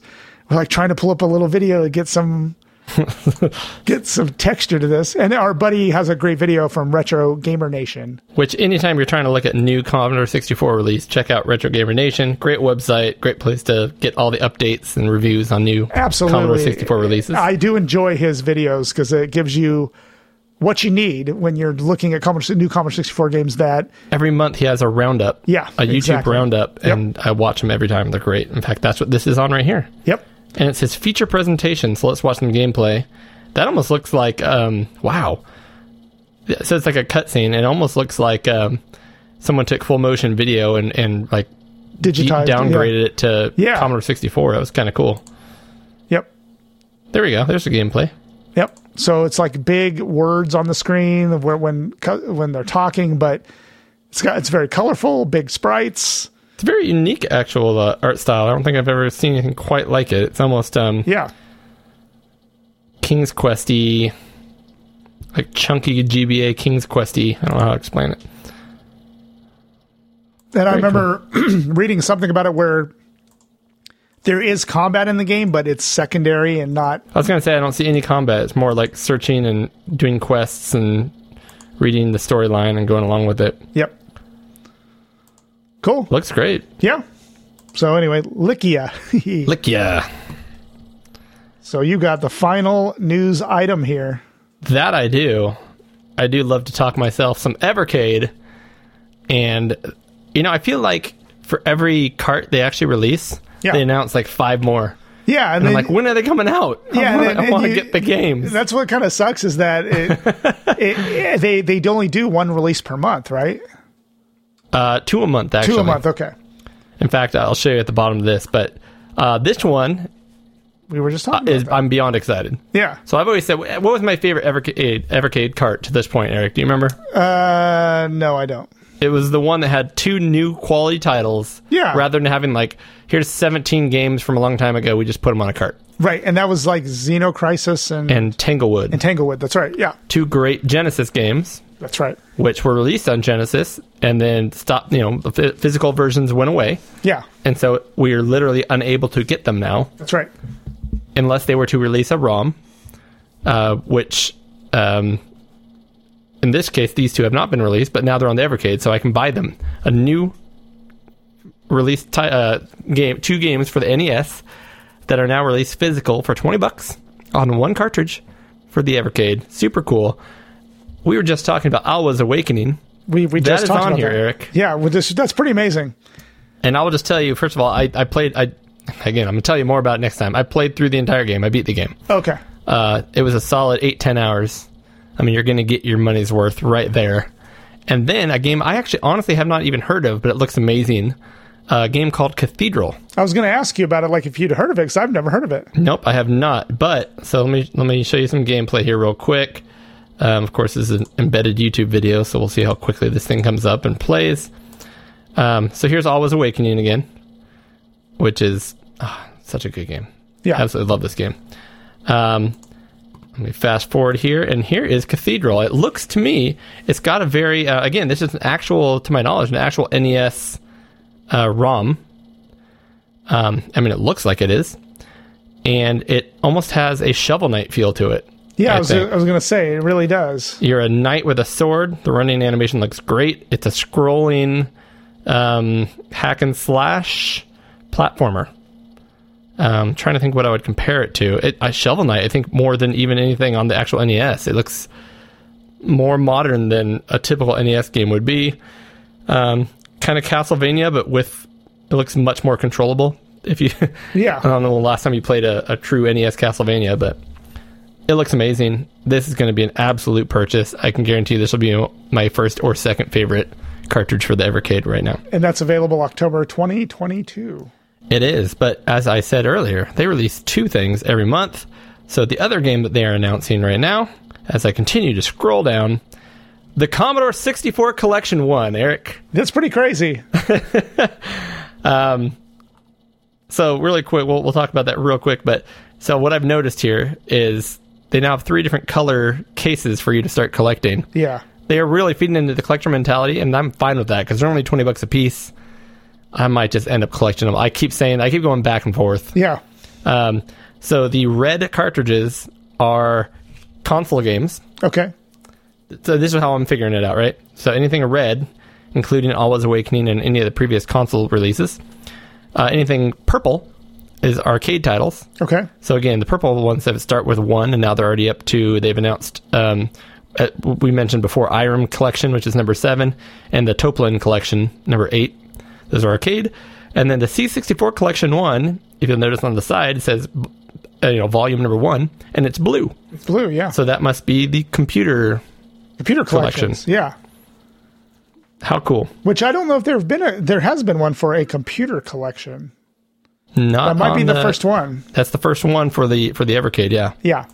Um, arcade now, yeah, they're they're already up to eight, which is nuts. Um, you got you know Jaleco, you've got uh, Gaelco, Jaleco and Gaelco, Yeah. which actually are very differently spelt, but they sound very similar. Yeah. Um, you know, this one back here, these are red. This is Intellivision collection two. Yep. Um, these are all ones that are coming out. Gremlin collection, the Morphcat games collection, which is one that I'm very excited about coming out. It's got like five new NES games, but they're smaller titles, Yeah. including um, uh, what's this one called? Micro Mages. Oh Yep. yeah, Micro Mages. That's a fun one. Anyways, lots of good stuff. Yeah. lots of good stuff coming out. Uh, and then if you actually go on their website, you can find. Uh, I don't see it right now, but they actually have a uh, timeline of their release schedule coming out, and that'll help you get an understanding for um, what comes out when. But my goodness, look at all the look at all the stuff they have coming out already. And this was announced, by the way, after the Intellivision Amico. it's already been released, and they already have 30 plus releases Yeah. And they already have three different revisions of the system out now. So come on. They need to hire. They need to hire the Evercade dude. Make him make him uh, in charge and come, finally come out with the Amico. Great little story. Not to mention, and notice now it's actually in America. That first you can only get the Evercade on Amazon, and um, even though it's technically not in America, Funco.uk Yeah. uh, shipped to America. I notice now if you are in America, let's see, U.S. right there, you can now also buy at Best Buy. Yeah. I've never seen it inside the store though. It might be a Best Buy online only. I think you can do store pickup where they ship it to the store and pick it up as well. So. Okay. anyways, it's cool that Best Buy is now selling Evercade. That's cool. That is cool. Let's let's you know at this point there are our small local electronics store. Yeah. They're the You're only right. one left, so let's use them. Yep. Uh, that's the news, Eric. That is the news. Which means um, I think I need to finish the foam on the rest of my beer glass here. uh, we'll crack open a new one and we'll hop on in to six good games. Six Good game! All right, Eric. To do six good games this month, we're gonna have beers. So let's Yes, get we those are. beers ready. So I bought this big bottle, and All the right, reason I right. bought it is that it is the same brewery that makes uh, Pliny the Elder, Oh yeah, yeah, yeah. Okay. so Russian River Brewing Company. But I've never had this beer, and frankly, like you know, the big fuss they make over that Pliny the Elder, I really Oh, don't yeah. like it that much. Oh, it's extremely hoppy. Yeah. and that's not your thing. But this one is called STS Pils from Sonoma County. So it's, a pilsner. There you go. But from what I read, it's supposed to have a light, like the last one, supposed to have a nice hop characteristic to it. So I'm hoping it's going to have some flavor. Russian River, by the way, is here in California. Yeah. Sonoma County. It is not in Russia. It is not. I'm head and just pour this one and make it happen. Yep. While I am pouring this, Eric, how does this beer relate to our six good games this month? It's froggy. Um, there's it's a river, It's a river. You're right. You're and then right. sometimes frogs live in rivers. I think. Yeah, I think so. Sorry, I'm just Well, I mean, you're river frogs. Your river frogs. So, uh, well, yeah, we're doing six good frog games. Yeah. Games month. related to frogs somehow. Frog characters, frog Frogs. themed. There's, there's a frog involved. Frogs. All right. Pilsner from Russian River. Oh, yeah. Cheers, my friend. Cheers. Boom. Ooh, that is Heineken. Yeah, it smell. I, I smelling it. I'm like, that's exactly what I thought at first. I was like, that smells like. I brought it to my nose, smelt it, and started drinking when I saw you lift it to your nose. I'm like, oh, here it comes.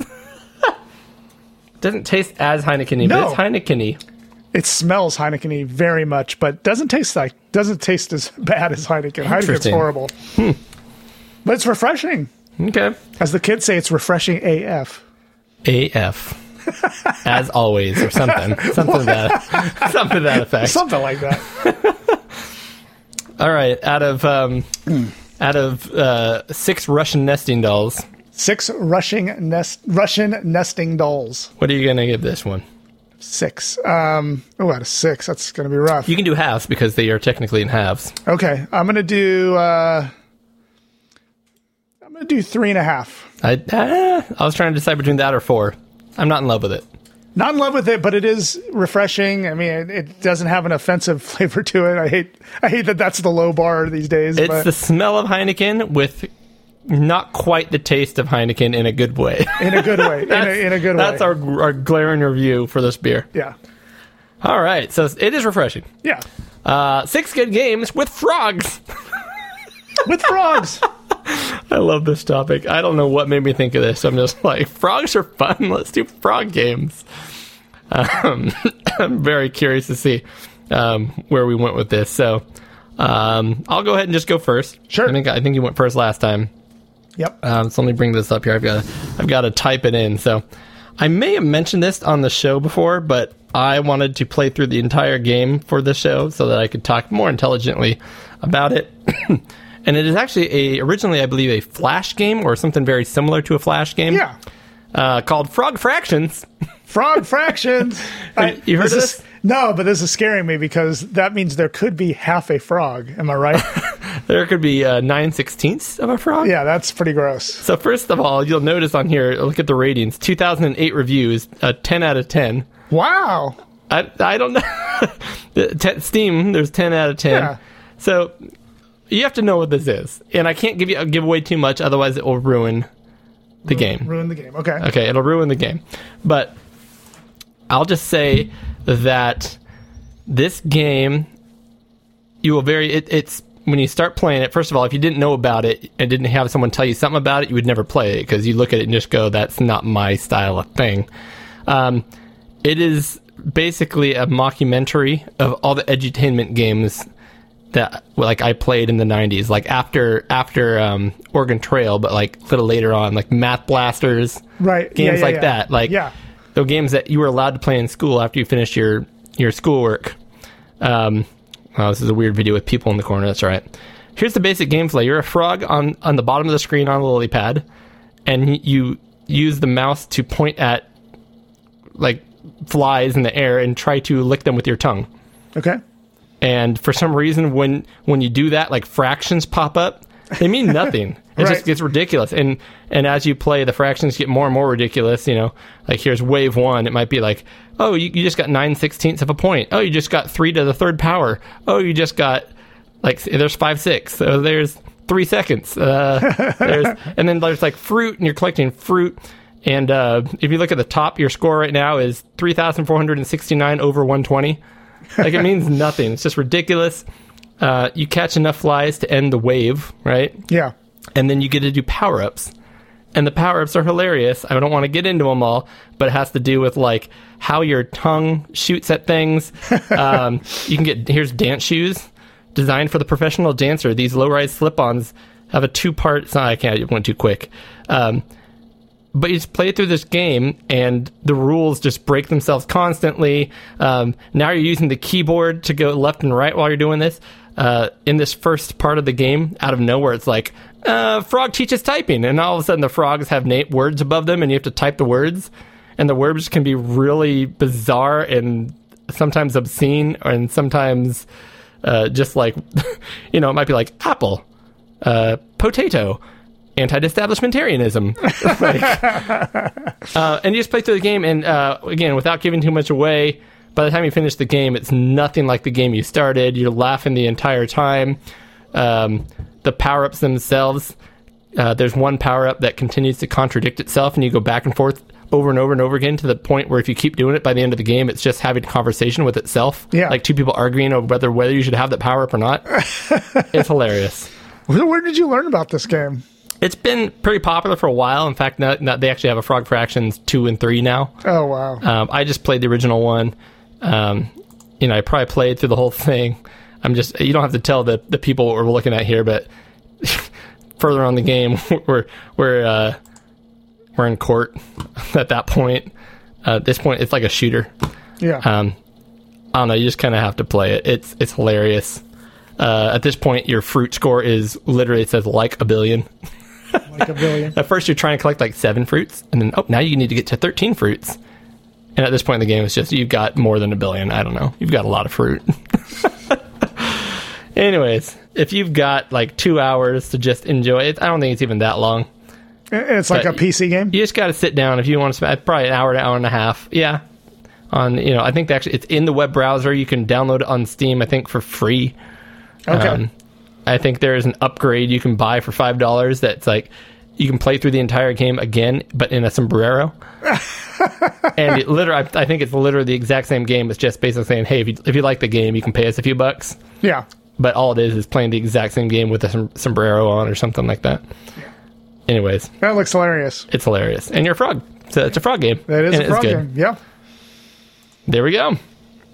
My first game, Frog Fractions on the PC. So my first game is Super Frog on the Amiga. I thought this one might come up. And this one, uh, I had never played in depth at all. So, uh, pretty much just uh, decided. I knew it was on my CD32, and there's a CD32 version. And so I loaded it up. It's a Team 17 game. Um, it is a game where you, oh, da da da, of course, are a frog. And you're super? You're a super frog, and the reason you're a super frog, I think, if I if I read the if I read the docs correctly, you are a super frog because of this medicine you take in the game called Lucozade. Is that what it's called? I think it's a. Is that a cough drop? It, uh, no, it's a little bottle. It's a medicine? It's a medicine. I think. I mean, it's a real one though, right? Like it's Yeah. a. This is another cash grab, like a advertisement game, right? No, no. Kind of like the the what is it? Zoo, uh, Zool, so, right? Is it Zool? yeah, No. something. No, yeah, Zool. Yeah, yeah, right. where it's all about chupa chups Yep. or chupa chups or whatever they call them. oh man, my notes aren't working here. But anyway, so I'm going to just go go straight from from my Yep. mind. But it's a basically it's a typical European Amiga platformer. They're- Collect 'em up. collect them up exactly, which I'm starting to really like. I'm starting to really dig the collect them ups, um, just because it stresses. Uh, exploration above all else, like looking for things. And there, Yeah. are, there are secret tunnels in this game stuff like that. But it is a collect collect 'em up, and there are a lot of power ups and, and collect 'em ups. And there's this weapon you can get that is a green, uh, like a little green thing that you collect. And if I remember right, again, it was in my notes, which I've completely botched up here, so I have no notes. But it's called the Spud, something Spud. And it's a thing that you hold the fire button down and can point in a direction, and then you let go of the button and it fires it in, in a like direction. Yoshi's Island. Yeah, so you can shoot it up, up, diagonal, whatever, and um, so th- there are offensive weapons. And then when you're going around the the levels, you collect coins, and when you collect so many coins, it unlocks the level. Like so the door so you can leave kind of a Cor- thing. Correct. Now you take those coins, and you can either keep the coins or you can do this game where it's like a slot machine game, and you can get power ups. Gamble. You can gamble your coins away, or you can use them in the game for whatever you want to do with them. But, um, but basically, it really is just a platformer. But I, you know, I, I hear people talk about this game in um, you know, in like like in high reverence, like it's a, it's a very popular game in the Amiga. But then there are certain people that when they talk about this, I think it was reviewed on the Amigos when uh, they had a lot of criticisms of it, and it's not a perfect game. It's definitely not a perfect game. But when you're looking on the Amiga for a platformer to play, there's not a lot that's great on the Amiga. Yeah. Okay. And I will say that the physics in this are, and the physics and the controls are pretty good for this game. Okay. Now I only got to about level three, because I just ran out of time. But it's one I'm going to go back to, especially on the CD32. It's very nice to just kick back on the console and play this. So I think I'm I'm gonna have to try it again. I've I've tried it. I think all of once, maybe twice. okay. Um, and I don't know if I remember hearing about the actual Super Frog episode on the Amigos. I know I've heard him mention it in other episodes. Okay. Um, I've heard the same thing. It's high reverence. It's definitely. I feel like so when typically, uh, if I'm, I'm not mistaken, the Amiga games typically, even though the yes, the Amiga was all over the place, they're typically out of Europe, Yeah. and so that's you know Amiga is the haven for any kind of Euro, you know Euro shmup, Euro platformers, any of the Euro stuff. It's kind of we're talking pretty much talking about the Amiga. yeah. Um, this is very much that European collect 'em up thing, which you're right. I actually like the collect 'em up aspect as well. Yeah. I can see I can see how that'd be a good game. With this game, I str- I struggled with the controls. Um, I struggled with kind of like the level design compared to like the the abilities and stuff. Like I don't feel like they're expertly designed levels based on what your skill set is. Um, I feel like they were trying to do a Sonic the Hedgehog thing because everyone assumed Sonic was such a big hit because of how fast he went. right. But honestly, uh, aside from that first level, Sonic is just brilliant level design. I know you don't like Sonic, but it's not really about the speed. Ultimately, that's not what makes it good. Right. Um, and Super Frog is like, all right, let's think about this. You're making a character that's extremely fast in a level where you have to backtrack, explore everything, collect everything. Like that speed does nothing for you. Right. Um, but I think I would like to give it another shot. I didn't have a bad time with it when I played it. Um, it just seemed very kind of samey and generic. I feel like uh, there's either it just didn't translate or or just um, everyone had Amigas, so they they made enjoyed the games, the best games that were available for the Amiga. Um, but like a lot of these games, not this one, but like I think of um, James Pond, Yeah. which by the way we could have put in as another frog game. That's true. That's true. Those kind of, and some other flat, uh, you know, Euro platformers made it onto the Genesis. They did not do well here. Nobody bought these games or enjoyed them or talked about them. They were not rev- reviewed highly, and they were very good ports of the games for all intents and purposes. I just don't think. Again, I don't know. There's there's something that, that at least doesn't work for me as with these style of games. Right, and th- that's unfortunately what you're going to get on the Amiga is the style of platformers. There isn't really, there just really isn't anything. I don't even know if I can name a more American style or Japanese style platformer on the Amiga. Yeah, and I'm I'm trying to be careful and be sensitive to it. Um, I, I would al- I would almost say that I don't know if there is a good or great platformer, Right. but I can see how this is one of the best uh, out of the ones I've Yeah, tried to play. I, I will say, like, so all your stuff, all your stuff is legit, like, uh, like what you're saying. But I did have fun playing this for the time I did because I was mainly focused on getting something for the show, and I wanted to include the Amiga because I was Yeah. playing a lot of CD32 games. I, I do think this is one of the better platformers on the Amiga, and it's a fun game. So Yeah. it definitely, and there, I'm leaving off a lot of stuff. Like some of the, like they, they showed in this video, the invisible, like there's a potion that turns you in- invisible where you just see his eyes oh, I just saw that. Okay, I and the didn't know what that enemies the enemies won't see you. You'll you can see yourself, just your eyes, but the enemies won't attack you because they can't see you. Fun. Um, so there's a lot of little power ups, a lot of little hidden areas. I love platformers that do exploration, and so this one does tick that box. I'm gonna give it a shot. It does, you know, watching again, watching somebody else play it, it looks pretty good. Yeah. Cool. So that's my second one. Our first Super one. Frog. That's my probably my favorite game about a frog who gains superpowers from doing too much over-the-counter medication. Yes. and then gambles at the end of every day. Yes. Perfect. I mean, this is a this What is more? a role model. what more can you ask?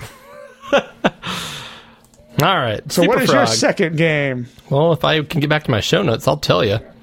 Um, this is an interesting one. Okay.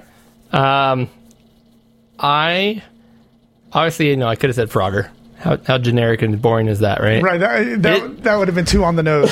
And it is one of my favorite. Um, honestly, one of my favorite classic arcade, arcade games. I love Frogger. I have the little the little shadow box of it over there. Yeah, I love Frogger too. Simple game, but I, I there's something draws me to it. I love it.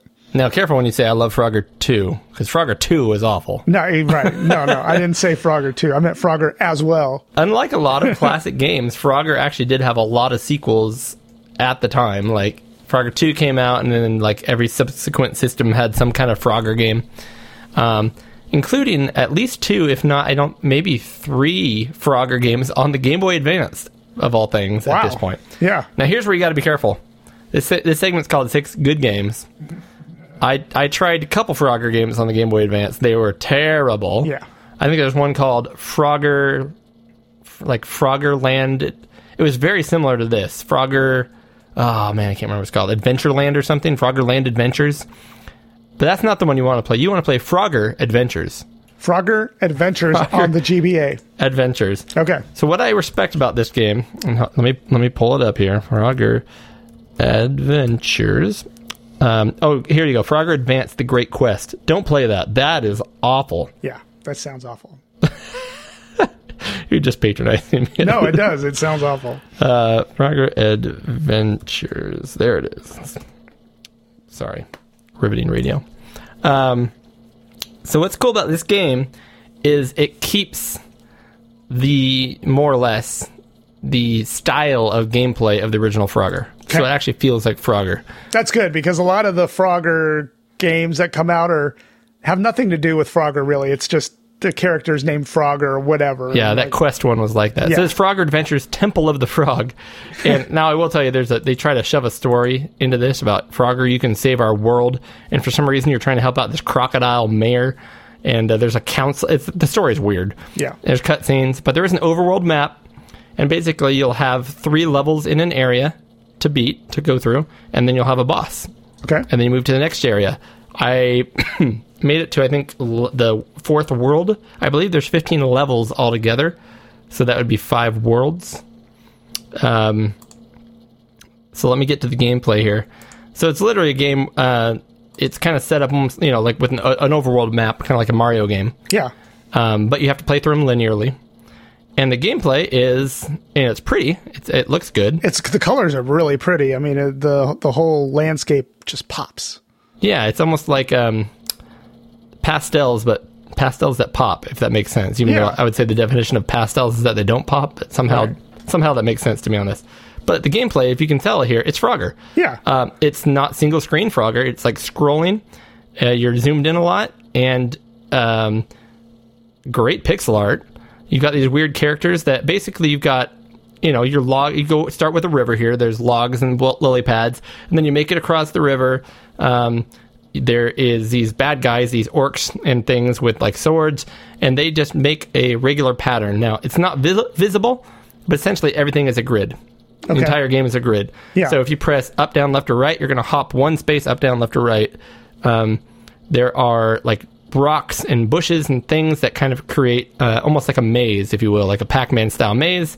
So you're you're trying to time things, hop on pads, um, so that you're either not falling into the water or not falling off a cliff or not falling into lava, depending where you're at. Um, the enemies themselves walk on you know predetermined paths. So Yeah, I was gonna say it's, it reminds me of the ZX Spectrum platform games where like uh yeah, you know where things are just going in their own little little paths. yeah, and on you- their own little just- loop, and you just wait for the right time and Don't touch them, and you're fine. So that's yeah. basically what this is. It's kind of a Yeah. Frogger puzzle game that looks really good. Um, there's a few other things that you can get, like there's coins on each level, and so you can try to gain coins. You don't have to get them, but you can try to gain them, and they help you out in certain ways. Sometimes there'll be some puzzle elements, like, all right, the level is very short, but to get to this certain part, you got to go find a certain key that unlocks a bridge. That allows you to get to this part, get to get the other key to like the other part of the bridge, so that you can access the exit to the level Gotcha. things like that. Um, and there are, um, you can game. There's little butterflies that will that'll they don't fly around. They sit in spot, and there's a button to lick. You know, shoot your tongue out. If you can get the butterflies, you get lives. Um, here's another timing segment with these floating blocks. Here's some bricks that fall once you hop over them, so you got to do that part quick. Uh, I mean, it's straightforward. It's Yeah. fun. It's a simple concept. There, there's one kind of catch to the game, which makes it a little more difficult than it needs to be, but it's not overly difficult. And that is if you, you know, you hop one spot in each direction.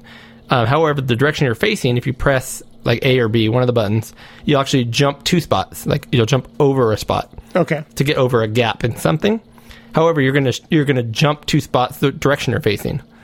So there'll be parts in this where you have to use the L and R buttons that just simply change the direction you're facing. And like, there's one scene in, in particular, you're running away from lava that's pouring down the level. You're trying to run away from it, and you're hopping on things. You get to somewhere, and you your instinct is to press like down and jump, but that doesn't help you. That doesn't turn you. So if you're still facing right, you press down and jump. You just jump off to the right. Right. So like, there's kind of a mind, a mind um, AF. Yeah. Um, and I can see that. I mean, I, I could see it. It gets does get challenging in certain spots. It gets challenging pretty quick. Yeah. and I will say there's some levels that are very difficult and they're fairly early on in the game and you're like, man, how am I going to play this game? And then the next three like worlds in a row, like nine levels in a row, were much easier than that one level. Actually, this this level right here was really difficult. Yeah. Uh, and then the bosses are kind of cool. They they still use the same kind of gameplay, but the boss is like throwing things up in the air, and you have to avoid the you know little shadows will show where these things are going to fall. You're avoiding those while trying to hit switches on the ground to you know make things fall on the boss kind of thing. It's always up down left right Frogger gameplay, but with some just neat twists that make it a lot more cool. Yeah. So it's, I, it's a solid game. I've been playing on my Game Boy Advance in bed, and uh, I got pretty into it. I've got also got uh, you know on certain levels I got angry enough to where I almost threw my Game Boy Advance across the room. Yeah. I could see this game me. getting pretty frustrating. but but it's good. It looks good. It looks like a great game, uh, Frogger's Adventures, especially Temple perfect on a handheld. Yeah, and it's again big chunky graphics, so it looks great on the handheld. Yeah. Um, when I put it on my big screen, uh, it looked even cooler, and everything becomes easier when it's on a big screen instead of a think so, handheld. Yeah. So if you really want to beat it, try it that way. Yeah. That is my game number two. All right. My second game is I followed the old uh, Cody saying that, hey, I just want to play a game, so I'm gonna I'm, gonna- I'm gonna fit it into the the segment, right? I'm glad you picked this one. Okay. So I had never played this one, not in any real way. Like Really? I probably Okay. I probably would load it up, play the first level, and then put it away, right? But this one is Donkey Kong Country for the Super Nintendo. Just screams frogs. Screams frogs, but it does have a frog in it that you ride around, and you must use this frog Yes. to get to certain areas or to do certain things. Um, but it, if you if people out there don't know what it is, this was what the era of like uh, Super Nintendo where they were really trying to push the graphics hard. So I don't know what the there's a word for the style of graphics that they use in this game. It's actually it's it's surprising. It's actually the same as they used on like Mortal Kombat, where they uh, yes, not rotoscoped, not but, rotoscoped. um, where they take a, a photo Yes, and then digitize it. That's exactly what it is. I mean, the graphics in this, if you were looking at a pause screen, you'd be amazed that this is a Super Nintendo game. I Yeah, mean, they actually they basically made these little creatures out of I don't know clay or made up little puppets and took pictures of them, digitized it, and that's what you're playing as. yeah. Looks really cool. So the graphic effect in this game is amazing, but what it ultimately is is you are Donkey Kong and Diddy Kong, and you are running around. It's like a side-scrolling platformer, I guess, is what you'd call it. Um, and you are doing things like collecting bananas and hitting enemies. Um, you can switch positions with Diddy Kong and Donkey Kong by I forget which button it is, but one of the buttons changes it. When you get hit, you don't immediately die. You just lose either Diddy or Donkey. You lose the character you're playing as. character you're playing as, and then you can get them back. There'll be barrels around the levels, and you break the barrels, and you get your your, your companion will come back. And the funny thing is that second character is always on the screen with you, so it's like it's a person that's just following you around. And the very first times I played this game, I found that a little distracting, but you soon get pretty used to it.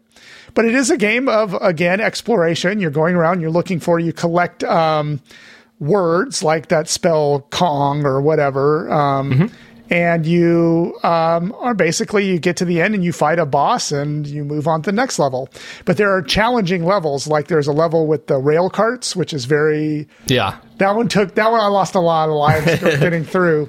But then there are levels that are a lot easier. And this, um, I'm proud to say, do-do-do-do, You're kidding me. I beat this game. Really? Yep. I played it on my, Wow. I played it on my handheld, my Anbernic, so I was able to do Yeah. save states. Love the Amber Dick. And uh, I, I, I can't admit- call it anything else. That's what it is to me. I don't know why I got that name stuck in my head, but but I did beat this game, and I got to the final boss, which looks like a big giant alligator. I think he has a name, Gate or something. But I played this earlier in the month, gosh, I love this game. It's so good. and uh, I was able to pretty easily. I'm not easily, but I was able to beat the boss with with with uh, the lives I had left. So I was pretty happy about that. The game's not super easy in spots. I mean, it does get very You challenging. on each, and I played. uh, I believe I played. I haven't played through all of them. Okay. but I've played um, the majority of all three of the Donkey Kong Country games. yeah. and they all will have a level or two where you're just beating your head against the wall for like an hour. Yeah, that cart one was the one for me. Yeah. It's really difficult. And the funny thing is that's the what I think it's the second level.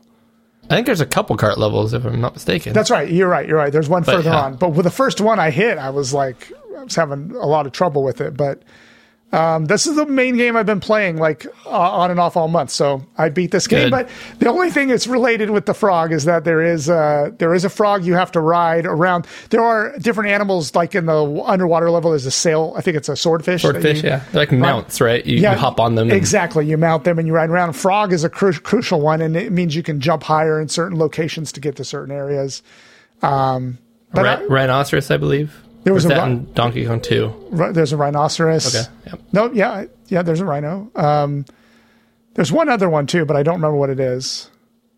This game's so good. There's so many secrets. Yeah, there is. There's um, barrels that shoot you into different areas. There's puzzle elements. There's um, Yep.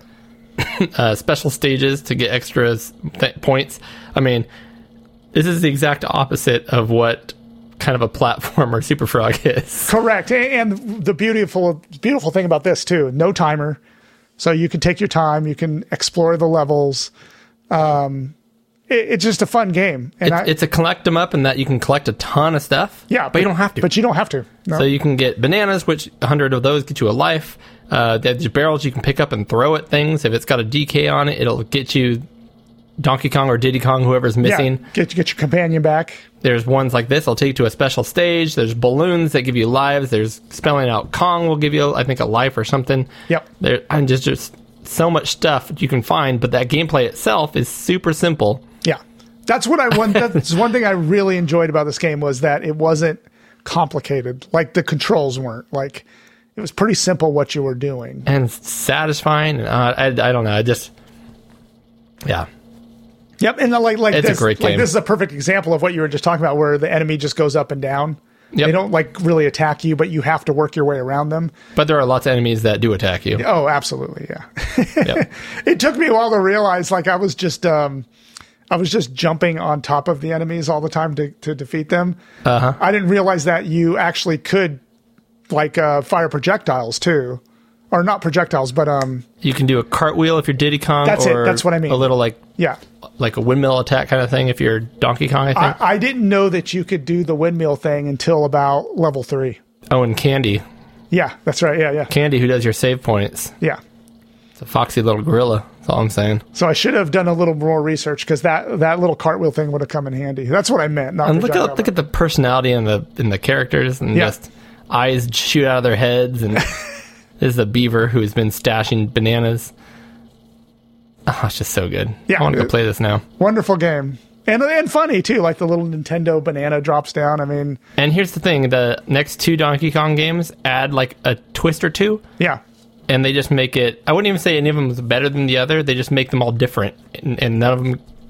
they don't know. deviate too far from the formula that the, the, the successful formula. Nope. I think Donkey Kong two. I know Donkey Kong three is. Oh, there's your Ribbit. There's that's his name, right? Ribbit. Exactly. Yeah, yeah. Yep, Um, there he is. Yeah, the D- Dixie or Trixie's Quest. I think was Donkey Kong three. I don't know. I mean, they're they're all great. Yeah. So anyway, that was my second game, and I'm glad I'm glad played you it. played that. That's that's a solid game that you have to play. Yeah, and I never played it. Like I said, I'd always play level one and then just move on with my life. I think I own the real cart too. yeah, I think I own one and two. awesome. Good choice. Good choice. What is your third and last one? My third and last game, I wanted to pick a very controversial Yeah, topic, Eric, because this is six good frog games. exactly. And- Frogs. And, I went, I went way out into left field and went with a toad. I'm not technically sure those are those are frogs. Because I, 'cause I asked my wife that because I told her that uh, like one of our theme songs on this on the show was a Battletoads theme, and, and I was like, Cody better not pick Battletoads because that's not a frog, and she laughed, and I was like, and I Ah, he picked it. I was like, "Eh, that's fine. I like it when we deviate from the rules. That's funny. Um, so first of all, I did not pick Battletoads. For those who are Okay. wondering out there, because I've talked about Battletoads on the show. I'm sure a ton. As a as a kid, I had that game. Yeah. Uh, it's funny because I've always heard great things. You know, when I was we, you have circles, and circles of friends will build things up, and to you, that's the your world. Yeah. And to me, Battletoads was this amazing game, one of the best games out there. And in hindsight, people hate this game. It's legendarily difficult. So It is extremely difficult. Yeah. Um, it is probably the most impossible game that is technically possible to beat, yeah. but it's barely possible to beat technically. Um, and so, for the most part, if you play the original Battletoads, it's a this really cool brawler. Um, I'm just having the hardest time finding this. It's this really cool brawler, and you kind of start as a um, kind of a double dragon style side scrolling beat 'em up. Uh, with really cool characters, and your toads are punching things. You're, you can be Pimple or Zitz or Rash. These are the names of the three toads you can be. Yeah. Um, graphics are amazing from a company called Tradewest, uh, which uh, I think is a publisher, but it's actually Rare that made Battletoads, if I remember That's correctly. right. I think so. Uh, which is a which is a, a European, uh, not a European, but a, a British. It's Yeah, it is. that part of the world. Yeah. and it's good. Rare Yeah. makes good games. So. Yeah. If I said anything earlier that made it sound like I don't like any games from that part of the world, that's wrong. Rare makes great games. Um, so, anyways, it's really cool because the you know if you're a toad, you can or one of the toads, and you're beating these enemies up. Um, you know, you might kick them four times, and then your shoe turns into a big old boot and like twice the size of you, and boots them across the screen. or you're you're you try to ram them, and if it's the you know if you got them weak enough and you ram them, you actually grow big old ram horns, Right. shoot the thing off.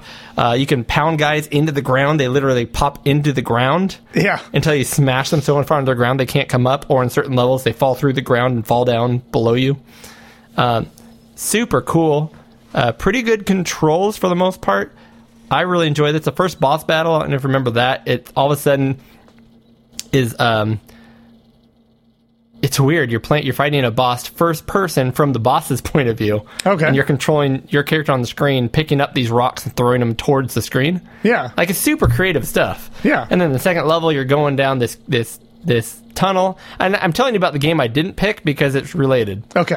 Going down this tunnel on a string, and there's these things attacking you. But if a bird catches the string, it cuts you and you fall to your death. Very creative stuff. Next level is the one that people hate, which is the the the bike level, the Yeah. motor speed bike Yeah, level. yeah, yeah. I remember and seeing as a it. kid, passed it like twice ever. So I played so much of this game, but it was level one, two, and first half of three over and over and over again. Loved it. Couldn't get past it. There's like 12 levels. There's a ton of levels I just never could get to. Right. Anyways, the game I'm talking about is one of the sequels, and it's the weirdest sequel you've ever heard in your life. Out of nowhere, Battletoads, which is made by Rare, Yeah. decides to make a game on the Super Nintendo where they team up with Tecmo. Is it well not Tecmo? It's a um, Technos, Technos. Yeah. and it's Battletoads and Double Dragon. Oh wow. And It- that's what it's called. It's called Battletoads. A lot of people say Battletoads versus Double Dragons, but it's not. It's Battletoads. It just says Battletoads Double Dragon, but it's and because you're you're working together. It could, you could be any of the three Battletoads, or you can be uh, Jimmy and Billy. Is Yeah. said the two. I think so. Um, and what's cool about it is I'm not a huge Double Dragon fan. Right. The gameplay is is especially the arcade style, which um, you know the 16-bit version kind of is. But if you play this game, it's definitely Battletoads, where the Double Dragon guys are kind of fit into the Battletoads world. I, I say I can, I can kind of see that. You've got the same hearts, the same um, uh, life points, meters, uh, a lot more moves. Um, you can pick people up the way that the, the enemies attack, which is very specific to Battletoads. They kind of punch you three times and then wind up really big, giving you a chance to move out of the way for their like final blow. Um, so it starts out very Battletoads in space, um, and as I kept playing, Yeah. I've never seen this game. It, this crazy. part's actually more, um, even though the gameplay is still Battletoads, it becomes kind of Double Dragon here. It's kind of like the uh, the streets with the ladders and stuff. Yeah. Like Uh, a but- typical brawler, left and right. Well, and up and down because of the ladders too. Yeah. Yeah. Uh, but you can still pick up like this gigantic rodent boss, pick them up and throw them. Um, if you keep playing through here, for example, you know, here's cool effects where there's oh here you go. There's the there's the uh, the the shaft where you're going down the shaft kicking the, the crows. Yeah. just like the original Double Dragon, which is great gameplay. Um, if I can find it here, there is even a speed bike level, Eric, but it is beatable and enjoyable. It is not. It's not like is the Battletoads one. There you go. Yeah. and everything plays like Battletoads. Now, I will say this is much easier than Battletoads, much less challenge, which is a good thing. Um, maybe a little boring because of that. I don't know. It looks like more fun to me. Yeah, yeah. Uh, anyways, it's a blast. Battletoads just looks punishing. I mean, I've played a little bit of it, but I've never played it any like it just doesn't it's not the kind of game I would enjoy because I just get my butt beat so much. It's it's funny because I played it as a kid. So when you're a kid, you you, you play whatever game you had. Exactly. So You at this point, I can over. play those first three three and a half levels like with my eyes closed, but then I can't get past that part. It just stops. So Yeah. There's a cool little like shooter stage, which is out of nowhere. It's like an hmm. isometric shmup thing. Yeah. Anyways, But where are the frogs? Where are the frogs, Cody? I haven't seen a single frog yet. you know? If you went to a fancy French restaurant and they served you toad legs, Yeah. would you know the difference, Eric? Just saying. Are there toads in here? Battletoads. But where? All I see are the dudes. Well, okay, you're you're watching somebody who picked Jimmy. okay, so you can pick a toad. You can absolutely pick a toad. Now I gotta find a now I gotta find one where they actually pick a toad. You're gonna- Okay, I, I wasn't busting your bees. Oh, you were you were my bees were busted I for wasn't sure. busting your bees because of the toad a- angle. go, I look just at- there's okay. a There you go. Battle I, I was toad. gonna say because dude, I haven't seen a single frog or toad in this game. okay, there you go. All right, we got toads. I'll give you that. Okay, All right. I'm gonna give you that. Your last game, my friend. So this game is I found the history of it, um, and I don't ha- I don't have a lot of in depth history because there isn't a lot of history on this game. Never heard of this. Okay. But yeah, exactly. That's exactly what uh, I did. I was like looking for games with frogs, and I came across, across frog and spiders. That's what this game is called. Frogs and spiders. This is a fixed screen shooter released in 1981 by Taito for arcades. Now, the history that I was able to find it, they made less than 500 of these arcade machines Oh wow. Okay. worldwide. Um, it is a game that is similar to Space Invaders, but much more. I you know I, I tend to find Space Invaders. I mean I know that it was awesome for its time because it came Careful. out in the seventies. Careful what you say, Eric. Exactly. Careful what you say. I agree find it you. interesting, but I mean it does get a little uh, samey after Samey, a while. yes, very much so. This game adds a lot of cool twists to the um, Space Invaders formula. You play as a frog on the bottom, and you go left and right, and things come out. that. Things come out left and right, snakes and enemies, so you have to jump over them. Okay, so that's the first element. One thing that is very interesting in this game, so you can jump too, so you're moving left and right and you jump. Another thing that's really interesting is there is a spider web above you, and it's full of spiders moving left and right. Now, those spiders you shoot with your frog. I don't know what you're shooting. Let's not go into that.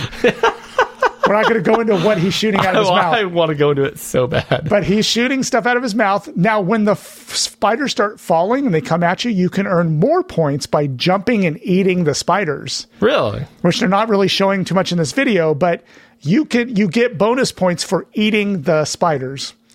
Do you have to jump, or can you just catch them when they fall past you? I think I always just jumped when they when I killed them and they were falling. I would just jump and then eat them, and then I got my bonus points.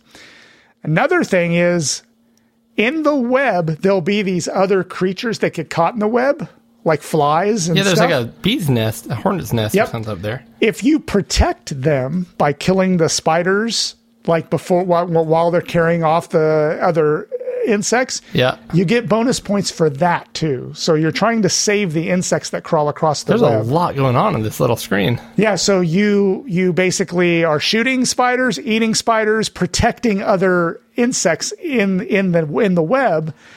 And I just found that this I, I had never ever heard of this game. And No. and it was not easy to get to run on my MAME cabinet. I had to download like three different versions.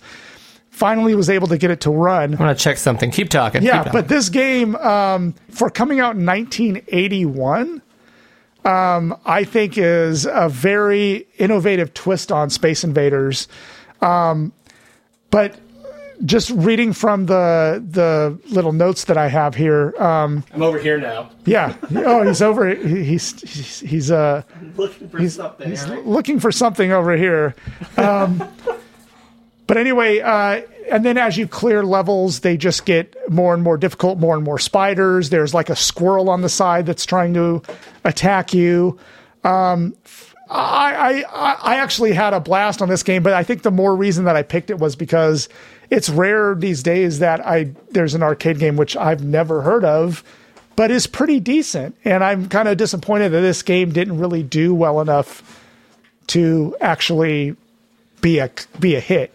So what, yeah. because it's way better than it's way better than something like Space Invaders to me at least. So I have one. I I think I have another one of these. I, this is, I'm holding PlayStation 2's Taito Legends, Yeah. and I think I have Taito Legends too. I, I couldn't find it. I was trying to be quick. Okay. Get back on the mic. Um, I wanted to see if it was on here, but no, it is on here is Space Invaders. Yeah. You know, Jungle Hunt, Bubble Bobble, Operation Wolf. Uh, but they have a, bot, a lot of their. There's a lot of t- good Taito games that people don't know about. Oh yeah. I mean, this this has 29 original arcade hits. This Taito Legends. Yeah. Um, Starting from the very early 80s and going all the way through the 80s, Taito made some amazing games. and some probably some pretty bad ones. Oh, but- sure, sure. Absolutely. Have you heard of, for example, have you heard of uh, Electric Yo-Yo? No, never heard of it. I'm sure that's a Taito classic, Eric. Exactly. Have you heard of uh, Plump Pop? Plump Pop. Never. Never heard of. Two bit. Two bit? Nope. Oh, this one's interesting. Super Qix. Qix is a good game. Qix is a good game. Zookeeper. Phoenix is probably my favorite. Um, Space Invaders like Okay. Yeah, yeah. Galaga like. Yeah, I've played that one before, and that one's awesome. I'm gonna have when we're done here. I'm gonna check out and see if I have the other Taito Legends that I think this game might be on it. But I was reading through my notes here. Shooting a spider once once knocks it down from the web, at which point the player can shoot it again or jump to eat it, which grants bonus points. there's one thing you haven't mentioned at all. Yeah, what's that? This game should be called Frogs, Spiders, and Squirrels because there's a squirrel on every screen running across the branch at the top of the tree, just randomly tosses a nut at you. Yeah. Or pops out one of these holes. They don't mention the squirrels at all, and you mentioned the squirrels not at all. That's right. cu- Well, I mentioned it once. That And there's snakes at the bottom. There are snakes at the bottom. There's a lot going on. There's a lot going on. Makes it much more challenging. I think this would have been a very fun game to play in the arcade. I've never seen this game before in my life until I did the research on this. So I, I just think it's. Don't you think it's kind of a shame? I mean, My, so my guess about I- why this isn't made like I think it's a game that looks more fun up front. But I think if people are actually trying to play it well and get good at it, I think it looks too random. I don't think there is like a pattern. And at the time, people wanted to get high scores and try to do the best. That's true. And you had to find these patterns and stuff. Yep. And I think this game's just always going to be reaction only. And in some cases, there's so many bullets falling at once, there's no way to miss them. but doesn't that look fun? It looks like a blast. Yeah. Yeah. So it is a to me, it's a good game, and it's one I Oh, really yeah. enjoyed. And I enjoyed. I this was one of the rare times I enjoyed not being able to find much on it because I was like, Where did you learn that you could get the like grab the spiders for points? Because I would be avoiding those at all costs. yeah, because there's a little wiki I found here, Space Invaders wiki. It's called Okay. Frog and Spiders, and so I read through there, and that's where I learned about that. But I, man, I well, so I'm telling you right now, if you try to put this on your MAME cabinet, it's going to be very difficult. I mean, you may already have it on there. Hopefully, you do. But if you don't, I had the hardest time getting it. So having something like on that PlayStation 2 thing would be uh, the way to play it if it's on a collection somewhere. Was it just hard to find a ROM that worked, or what, what was hard Oh, about it? I, I had a hard time finding a ROM that worked at all. MAME would just kick it out every time I tried to run it. You can play it in a web browser, like on uh, I think archive.org. Um, but I did finally get it to work on MAME, but the graphics weren't right. Uh, it was Okay. part of the screen was off, but I just played in the web browser and, and played a little on MAME, and that was it. But Gotcha, I'd love to find I'd love to find this in a collection. So if you do find it, that would be awesome. Take a look here in just a second. But before we do that, Eric, we have to say goodbye to the people because we're done with six good games and we're done with another episode of Pixel Gaiden. Yeah. How was it being live again, live in the studio? I missed your musk.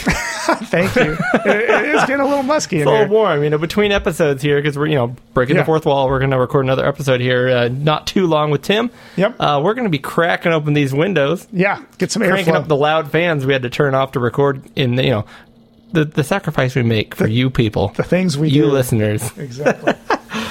Uh, thank you guys for listening to Pixel Gaiden. Oh, I had one thing because we forgot to do feedback in errata. Ooh, well, let's go ahead and pot, ta- you know, tag it on the end here. The one thing of errata that I want to point out, and it's in our notes, is that I left, and this was all my bad, because I get the list ready for you to do your excellent Patreon songs.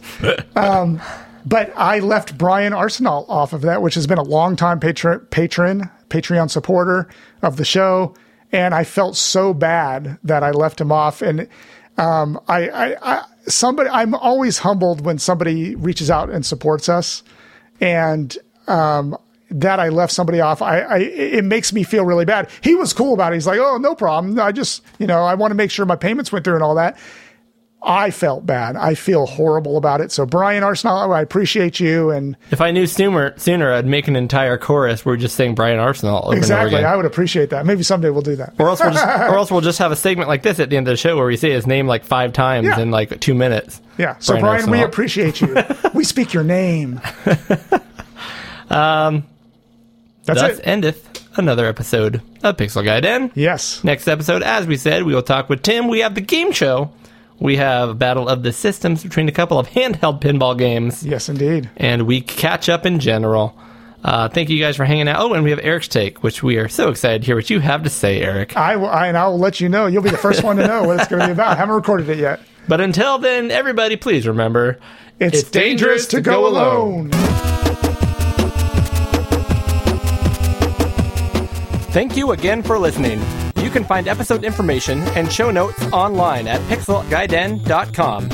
Please follow us on Twitter at pixel underscore gaiden. And you can also follow Eric at the project. That's D-U-H project. You can also follow Cody on Twitter at oddball49. That's O-D-D-B-A-1149. You can reach Tim Drew as well on Twitter at Sanxion. That's S-A-N-X-I-O-N. If you are interested in supporting the show financially, please join us at our Patreon account. That's patreon.com forward slash pixel gaiden. Please leave a review to help get our podcast listed higher up on the show rankings. We would also love to hear from you with any comments or input. So hit us up on our email at podcast at pixelgaiden.com.